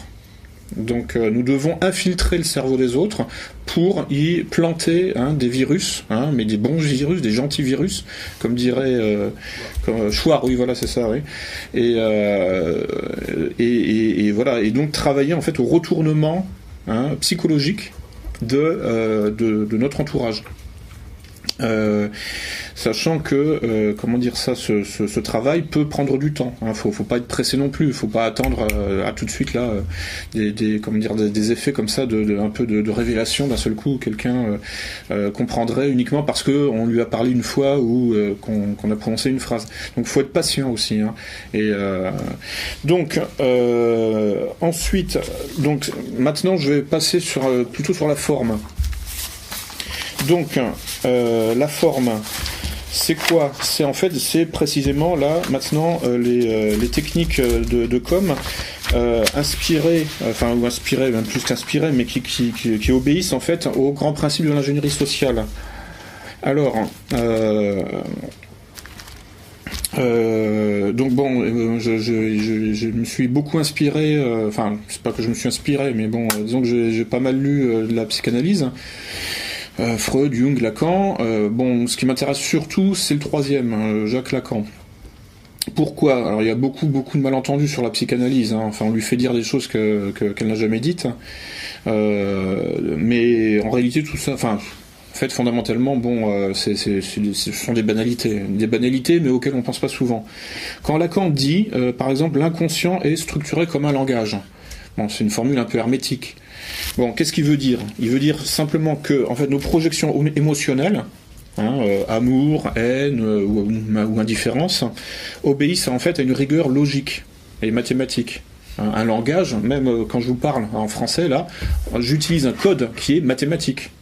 Hein, euh, qui, euh, parce qu'il y a des règles, hein, euh, il, y a, des exceptions, mais même les exceptions, en fait, d'une certaine manière, les exceptions euh, font partie des règles aussi. Hein. C'est pas que la- les exceptions confirment la règle, c'est que les exceptions elles-mêmes sont euh, codifiées hein, comme des exceptions. Mais fondamentalement, un langage humain, c'est un système mathématique logique, avec une rigueur mécanique. hein, euh, Il y a des automatismes. Ce qui, ce, qui, ce qui nous permet, en fait, euh, au bout d'un moment, hein, quand le petit enfant commence à apprendre euh, une, langue, enfin la langue, sa langue maternelle, bon bah il doit effectivement donc, euh, enfin réfléchir. Mais au bout d'un moment, ça devient des automatismes. Et donc, nos projections émotionnelles obéissent à une rigueur vraiment mécanique, logique, et, et donc modélisable. Hein, à partir du moment où quelque chose est euh, mathématisable ou comment dire ça, automatisable, ça peut être modélisé. Euh, C'est-à-dire que ça peut être schématisé. Un modèle, c'est quoi en science? C'est un schéma en fait, ni plus ni moins. Si ça peut être euh, modélisable, enfin si nos émotions sont modélisables, hein, c'est-à-dire qu'en fait le langage, en quelque sorte, fait rentrer nos émotions dans un cadre logique. Hein, puisque quand je vais prononcer tel mot, par exemple, ça va provoquer telle chose chez vous. C'est pour ça que, c'est structuré comme un langage. C'est totalement euh, automatisable. Si par exemple vous, je sais pas, si vous aimez bien tel ou tel euh, homme, euh, homme ou femme politique et que je prononce son nom, bah tout de suite là, vous avez les pupilles qui se dilatent, etc. Vous, êtes d'accord, vous, m'aimez en quelque sorte si je dis du bien cette personne. En revanche, si je dis du bien de quelqu'un que vous n'aimez pas, vous allez me détester. Et tout ça, en fait, j'appuie sur les boutons de votre sensibilité et je provoque ce que je veux en appuyant sur ces boutons. Je, veux dire, je peux jouer hein, un rôle hein, euh, et je peux en fait prendre le contrôle hein, de votre comportement en appuyant sur les boutons de votre sensibilité, en prononçant certains mots. Vous voyez ce que je veux dire? Donc, euh, si nos émotions sont modélisables, euh, ça veut dire qu'elles peuvent être donc schématisées et donc qu'on peut qu'on peut écrire. Euh, un schéma, ça s'écrit, ça, se modélise, c'est-à-dire que ça se, on en fait un blueprint, enfin, c'est-à-dire en fait une modélisation 3D, c'est-à-dire en fait on peut les, dessiner, on peut euh, en fait les, euh, les écrire. Donc c'est pour ça que Freud, dans un premier temps, parlait des topiques, hein, et que Lacan parlera d'une topologie, c'est-à-dire que nos émotions sont tridimensionnelles en réalité. On peut les modéliser dans un schéma tridimensionnel. C'est-à-dire que dans un espace. Par exemple là, bon, voilà, il y a l'espace de la salle, je peux modéliser ce qui se passe entre nous. Euh, enfin, c'est l'intersubjectivité en phénoménologie. Et en fait, donc, euh, il se passe quelque chose entre nous, et bon, je pourrais prendre le temps de, de dessiner, de faire des, schémas géométriques. Euh, après, je vais utiliser le tableau, mais ce sera pour autre chose, parce que bon, j'y viens. Donc, si elles peuvent être modélisées, c'est qu'elles peuvent être analysées, hein, découpées en morceaux et recombinées. C'est ce qu'on appelle de l'ingénierie. Hein, quand je prends un objet, que je le découpe en morceaux et que je recombine ses parties, c'est ça de l'ingénierie. En génétique, ingénierie génétique, ingénierie sociale, hein, donc je prends un objet social, une société, la France par exemple, je la découpe en morceaux et je recombine ses parties. Voire éventuellement j'en élimine certaines, j'en rajoute d'autres de l'extérieur, etc. etc. Euh, je peux faire ça avec, l'esprit, hein, je veux dire, puisque notre esprit, hein, nos émotions, sont structurées comme un langage. Donc je peux euh, décomposer votre esprit et le recomposer euh, en utilisant en fait des techniques de com qui produiront des effets et vous feront aller dans tel ou tel sens. Donc, il se trouve que nos projections émotionnelles définissent le type de relation que nous aurons avec autrui. Donc l'ingénierie sociale, ça consiste à prendre le contrôle de quoi de, nos relations avec autrui. Hein, c'est pour ça que c'est furtif toujours. hein. Euh, parce que si ça se voit que je prends le contrôle de vos relations avec votre voisin, euh, ça marche plus. Donc euh, c'est la furtivité, c'est-à-dire l'hameçonnage, est indispensable. Ensuite, le but, euh, à partir de là, euh, c'est de faire monter, par exemple, la méfiance pour déconstruire le, le collectif que j'ai en face de moi. Donc, je vais faire monter la méfiance entre, entre vous.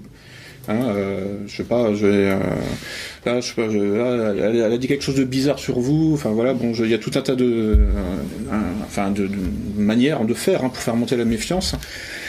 Euh, et puis, euh, à l'inverse, je peux, pour créer du collectif, hein, faire du team building en management, euh, il va falloir faire monter la confiance. Voilà, donc l'ingénierie sociale, ça consiste à prendre le contrôle des relations de confiance, de méfiance, mais aussi d'indifférence éventuellement, par rapport à moi, par exemple, pour que je reste furtif. Donc là, on n'est pas dans le management, parce que, bon, le management, effectivement, le manager ne doit pas être furtif, il doit être vu, hein, puisqu'il est un peu en position de gourou. Mais l'ingénieur, social, lui, n'est pas en position de gourou, il est plutôt en position manipulateur, donc il doit rester furtif. Donc, il faut que euh, les, les- gens qu'il, euh, dont il prend le contrôle des projections euh, ne le voient pas. Faut donc qu'ils mettent en place une tâche aveugle hein, que, que d'indifférence, ou alors lui fasse confiance, éventuellement. Donc il faut, euh, là, à partir de là, être en position soit de sauveur, soit de victime. Euh, application du triangle de Cartman. Et ensuite, pour faire monter la méfiance entre vous, je vais faire en sorte que vous vous perceviez comme des bourreaux mutuels. C'est-à-dire que vous, je vais faire en sorte que vous me perceviez comme sauveur ou victime, ou alors que vous ne me perceviez pas du tout, et je vais faire en sorte que vous vous perceviez comme bourreaux mutuels. On baigne là-dedans. hein. Je veux dire, avec toutes les relations entre les religions, entre le- le- les hommes et les femmes, entre les générations aussi. Euh, voilà. Bon, maintenant, il faut savoir une chose, il faut oublier les idées. hein. Tout ce que je vous dis là, en fait, euh, bon, c'est des techniques de com, c'est pas de l'idéologie, c'est pas de la théorie. Il faut oublier les idées parce que les gens n'ont pas d'idées. Fondamentalement, les gens réagissent en fonction, euh, effectivement, de projection émotionnelle, c'est-à-dire en fonction de leur psychologie. Donc, euh, c'est la psychologie qui décide. Hein, sachant que votre état psychologique, hein, votre tonus émotionnel, euh, anxieux, relaxé, etc., etc., en fait, est, défini par l'état de votre compte en banque, fondamentalement. Au- Dans, dans- dans un, dans- ah oui, non. C'est malheureusement, je veux dire, je le déplore, hein, je dis pas ça, ben, mais dans le système où nous vivons, qui s'appelle le capitalisme, notre tonus émotionnel, hein, on est tenu par les couilles par notre banquier. C'est notre le- le- les chiffres qui sont euh, chiffres numériques qui sont sur mon compte en banque qui définissent en fait le, le alpha et l'oméga de mon existence. hein. Hein, ce, ne, sont plus mes ancêtres. Dans une société normale, hein, les sociétés traditionnelles, c'est les ancêtres. C'est- C'est la filiation identitaire qui définit le destin avec la composante ethnique, culturelle, tout ce qu'on veut. Bon, là, aujourd'hui, on n'est plus dans des sociétés traditionnelles, donc euh, la, dimension identitaire hein, qui était légitime, enfin, comment dire ça, qui est toujours légitime, en réalité, bon, elle est devenue, elle est court-circuitée, quoi. Voilà, ça, c'est bon pour vous expliquer mon positionnement par rapport à la question identitaire, qui est, en fait, qui, euh, a ses légitimités, mais qui aujourd'hui est hors circuit, en quelque sorte, mais à laquelle il faut revenir, en sortant du capitalisme. Mais parler de, comment dire, de, avoir des revendications identitaires en restant le capitalisme, ça premièrement, là aussi, on est, ça relève de l'oxymore, c'est infaisable.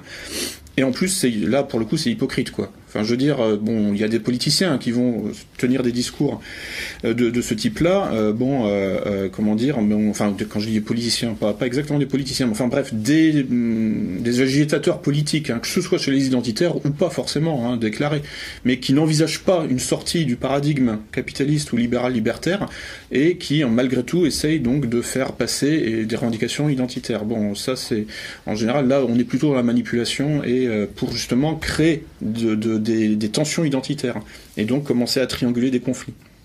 En revanche, les revendications identitaires sont parfaitement légitimes à partir du moment où on précise bien qu'il va falloir sortir du capitalisme. Voilà, c'est juste. euh, c'est bon, j'ai des contacts avec les identitaires aussi, et, euh, et ça se passe très bien à partir du moment où on arrive à se mettre d'accord là-dessus, en fait. Et il n'y a plus aucun problème. Et donc, le- voilà, donc, dans la mesure où il faut effectivement bon, oublier les idées et se concentrer sur la psychologie de votre euh, interlocuteur. Euh, ensuite, bon, si on passe à l'é- à l'étape euh, supérieure, c'est-à-dire prendre le contrôle de la psychologie de votre interlocuteur, en fait, ce qu'il faut, c'est prendre le contrôle de son profil relationnel. Pourquoi? Parce que, enfin, c'est un truc que j'ai inventé, profil relationnel. En fait, euh, c'est, en fait, c'est le profil psychologique. En fait, le profil psychologique, fondamentalement, c'est le profil relationnel. Hein, parce que bon, un profil psychologique qui ne s'exprime pas en relation, c'est rien. Enfin, je veux dire, c'est un truc sous, cloche, quoi, et ça n'existe pas. Donc notre psychologie est toujours en acte dans des relations. Euh, et donc, il s'agit de prendre le contrôle des relations et des projections de votre euh, interlocuteur. Hein, si vous vous placez dans la perspective du spin doctor qui fait de l'ingénierie sociale à la machine à café au boulot ou euh, dans les dîners de famille entre le fromage et la pomme. Et euh, pour cela, donc, euh, pour, euh, il faut définir alors ce que j'ai appelé, donc j'ai inventé un outil d'ingénierie sociale qui s'appelle donc le tableau de relations. et qui en fait donc permet à mon avis est très pratique parce que ça permet de mettre à plat tout un tas de choses, enfin tout un tas justement de, de, de transactions affectives qui sinon sont manipulées par nos ennemis. parce que pour eux tout ça est très clair. En fait, donc là, il s'agit de modéliser,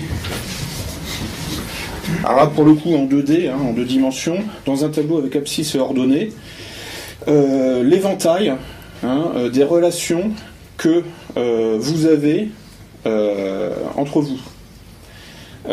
Et notamment, en particulier, l'éventail des relations que les agrégats sociaux ont les uns par rapport aux autres. Euh, euh, Qu'est-ce que j'entends par agrégats sociaux? C'est tout simplement c'est les groupes euh, tels qu'on les identifie, hein, donc les groupes religieux, les groupes ethniques, les lobbies, enfin, tous les groupes sociologiques auxquels on a affaire. Le terme agrégat bon, et, et permet en fait, de, de, de rappeler qu'aucun groupe n'est homogène.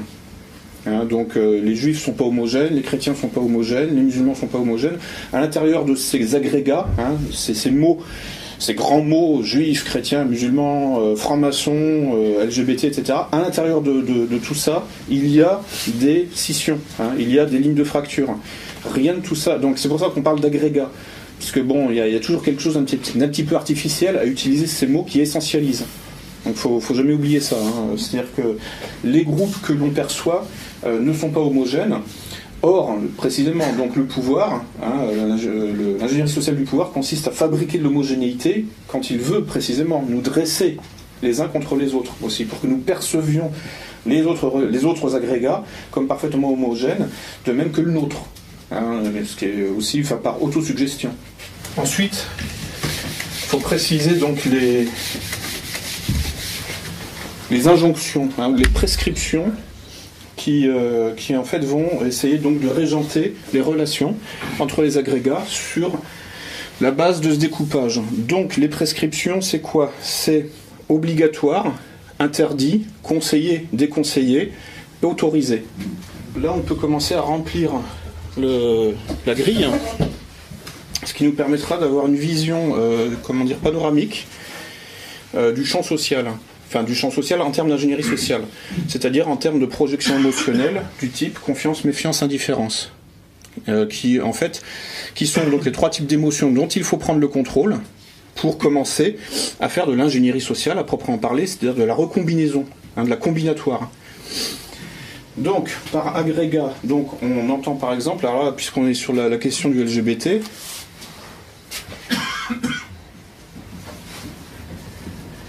Donc, concernant le LGBT, la confiance est quoi? Est-elle obligatoire, interdite, conseillée, déconseillée ou autorisée? En fait, la confiance, elle est obligatoire vis-à-vis du LGBT. On n'a pas le droit de se méfier des LGBT, sinon il y a une saloperie d'homophobes. Donc là, allez, pof, on écrit obligatoire. La méfiance, interdite. L'indifférence, interdite. Ensuite, les religions. Alors bon, LGBT, ça rentre dans la catégorie lobby. Donc il faudrait écrire euh, lobby, en fait, euh, voilà. Ou alors euh, faire la suite de, justement des lobbies, quoi. Ensuite, religion. Alors, comme on parle d'agrégats sociaux, en fait, en réalité, je ne parle pas des religions, je parle des agrégats sociaux. Donc, je ne parle pas du judaïsme, je parle des juifs, directement. Allons-y. Hein c'est un agrégat social, hein, après tout, euh, je veux dire, une catégorie sociologique.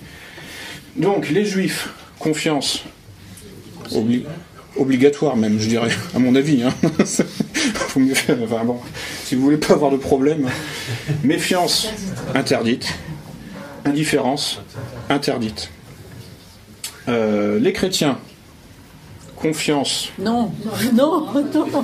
Plutôt déconseillé. Oui, il y a beaucoup de pédophiles, je ne sais pas trop ce que c'est. Méfiance, conseillé. Voilà. Indifférence, Euh, entre obligatoire et enfin autorisé et, euh, et interdite en même temps quoi parce que bon euh, c'est il faut quand même déchristianiser quoi donc euh, on a enfin, voilà quoi si on les laisse vivre c'est pas le but non plus donc euh, c'est à mi chemin à mon avis entre donc indifférence hein, donc autorisée pour en fait qui dire ça pour ne pas en faire justement des victimes hein, donc dans, le cadre du triangle de Cartman mais la différence aussi est interdite parce qu'il faut quand même les liquider, faire travailler en fait à dégager tout ça quoi. Donc parfois il y a deux catégories. hein. Enfin, c'est pas qu'il y a deux catégories, il y a deux prescriptions dans la même catégorie.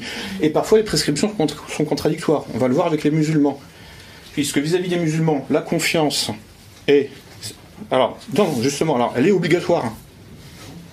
Oui oui, mais la méfiance aussi est obligatoire.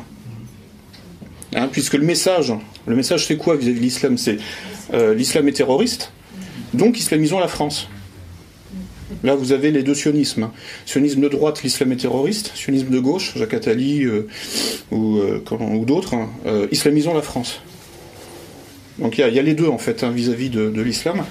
Et l'indifférence vis-à-vis de, enfin, des musulmans, plus exactement, pas de l'islam, l'indifférence interdite.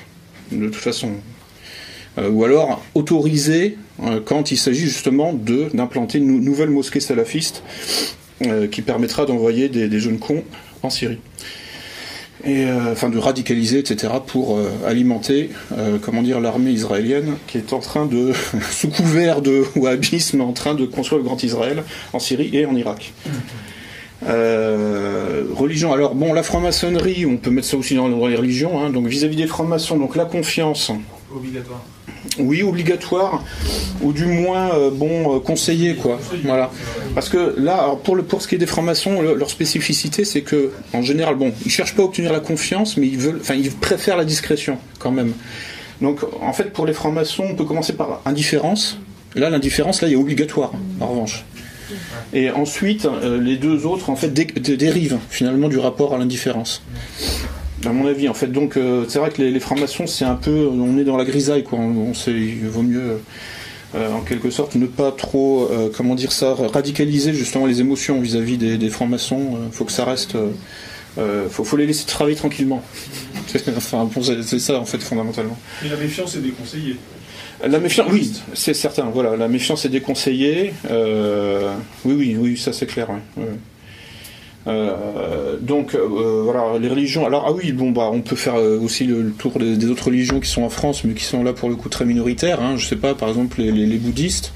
Il y en a un tout petit peu parmi les Chinois. Enfin bon on les voit plus à Paris peut-être qu'à Lille.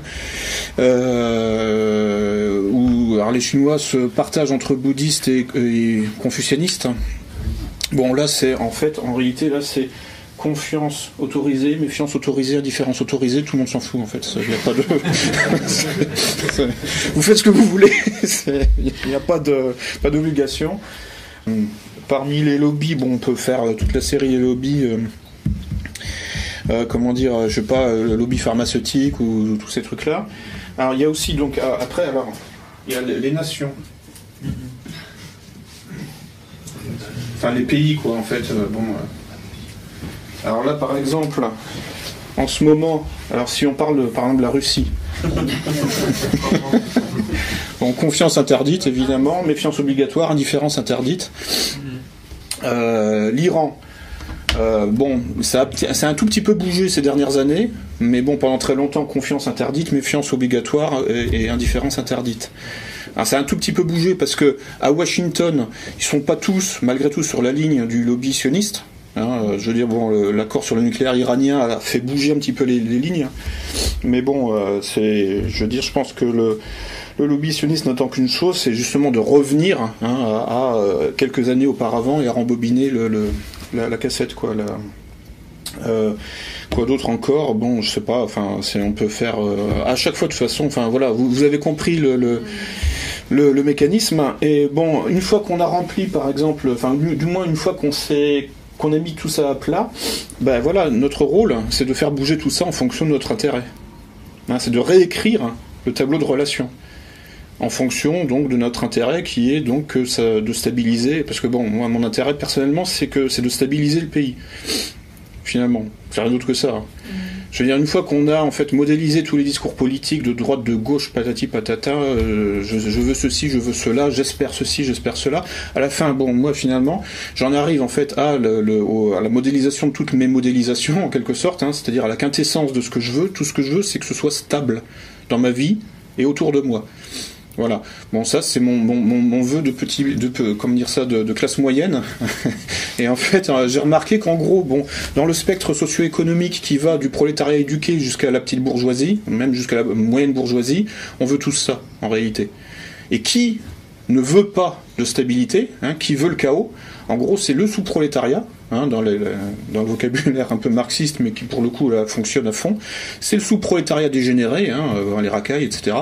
Et puis le sommet de l'oligarchie, qui euh, effectivement bah, s'amuse beaucoup hein, à provoquer des guerres, et, enfin des guerres euh, entre nations, et puis des, guerres euh, civiles. Et donc bon, voilà, là on a effectivement le, sommet et la base de, la pyramide sociale, hein, et avec donc effectivement le sous-prolétariat comme armée de réserve du capital. Et puis ben, nous autres braves gens, hein, pris en sandwich quoi.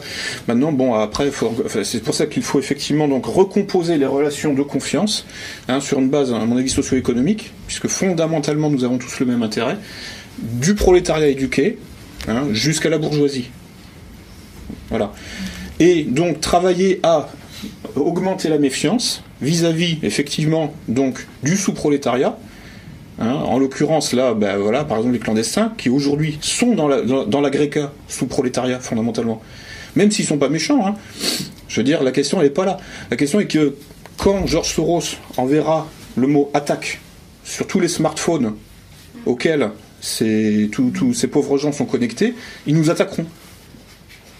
Et pas parce qu'ils sont méchants, tout simplement parce qu'ils auront, ils auront pas le choix. Et donc en fait, à côté de la racaille, disons qu'il y a une nouvelle catégorie du sous-prolétariat, c'est le clandestin. Le clandestin qu'on va stocker hein, donc dans, des, euh, dans, des camps de, dans des camps de la mort en réalité, et qui le jour J, hein, quand Soros l'aura décidé, rentreront chez nous par la fenêtre. Euh, Enfin, du moins pour ceux qui habitent au rez-de-chaussée, et puis bon, euh, mais ils peuvent euh, poser des échelles et puis euh, ou défoncer les portes et puis prendre les, escaliers. Donc là, on a affaire. Et bon, c'est pareil. Alors il faut dépassionner le débat hein, sur les clandestins. Je veux dire, il y en a plein qui arrivent ici, bon, les mains dans les poches, sans trop savoir. euh, voilà, enfin, c'est un peu l'aventure. Ils sont jeunes, etc. Il y a toute une partie de cette population aussi qui est en fait tout simplement, enfin c'était de la petite bourgeoisie euh, syrienne enfin ils ont tout vendu là-bas, ils sont venus ici, ils se retrouvent dans un gymnase, enfin il y a eu des vidéos hein, euh, qu'on, a vu là, c'est des hipsters carrément euh, syriens. Mais bon bref, de toute façon, eux font partie de cette armée de zombies en fait, hein, qu'on appelle le sous-prolétariat quoi, et qui est totalement sous contrôle donc du sommet du capital. Donc c'est ces deux catégories-là qu'il faut effectivement, euh, donc, enfin qu'il faut tout simplement, comment dire, par rapport auxquels, vis-à-vis desquels il faut faire monter la méfiance, hein, pour euh, donc euh, déconstruire le, rapport de confiance que les médias veulent nous inoculer, veulent nous inculquer vis-à-vis justement des clandestins. Hein, où il faudrait les accueillir, etc. Bon, moi, la, de la franc-maçonnerie dans ma famille, ils, euh, ils en sont là, quoi. C'est ah oui, il faut les accueillir, le cœur sur la main. Moi, je suis humaniste et blablabla. Voilà. Bon, à chaque fois, je demande, vous en avez, vous en avez combien chez vous? Mais là, le débat est pas là, le débat est pas là. Non, mais c'est toujours pareil, hein, c'est la chanson là des les, les brigandes. Jacques a dit, euh, on en veut des millions, mais pas dans ma maison. voilà. Donc, enfin, bon, là, c'était un aparté sur euh, sur le sur ces questions-là. Donc, euh, donc, nous avons un intérêt commun, hein, de, de, de classe, un intérêt de classe. Je peux, bon, je considère que le, le- fondamentalement la grille de lecture la plus pertinente, ça reste la lutte des classes. Nous avons un intérêt de classe socio-économique qui va donc du euh, prolétariat éduqué euh, jusqu'à la bourgeoisie.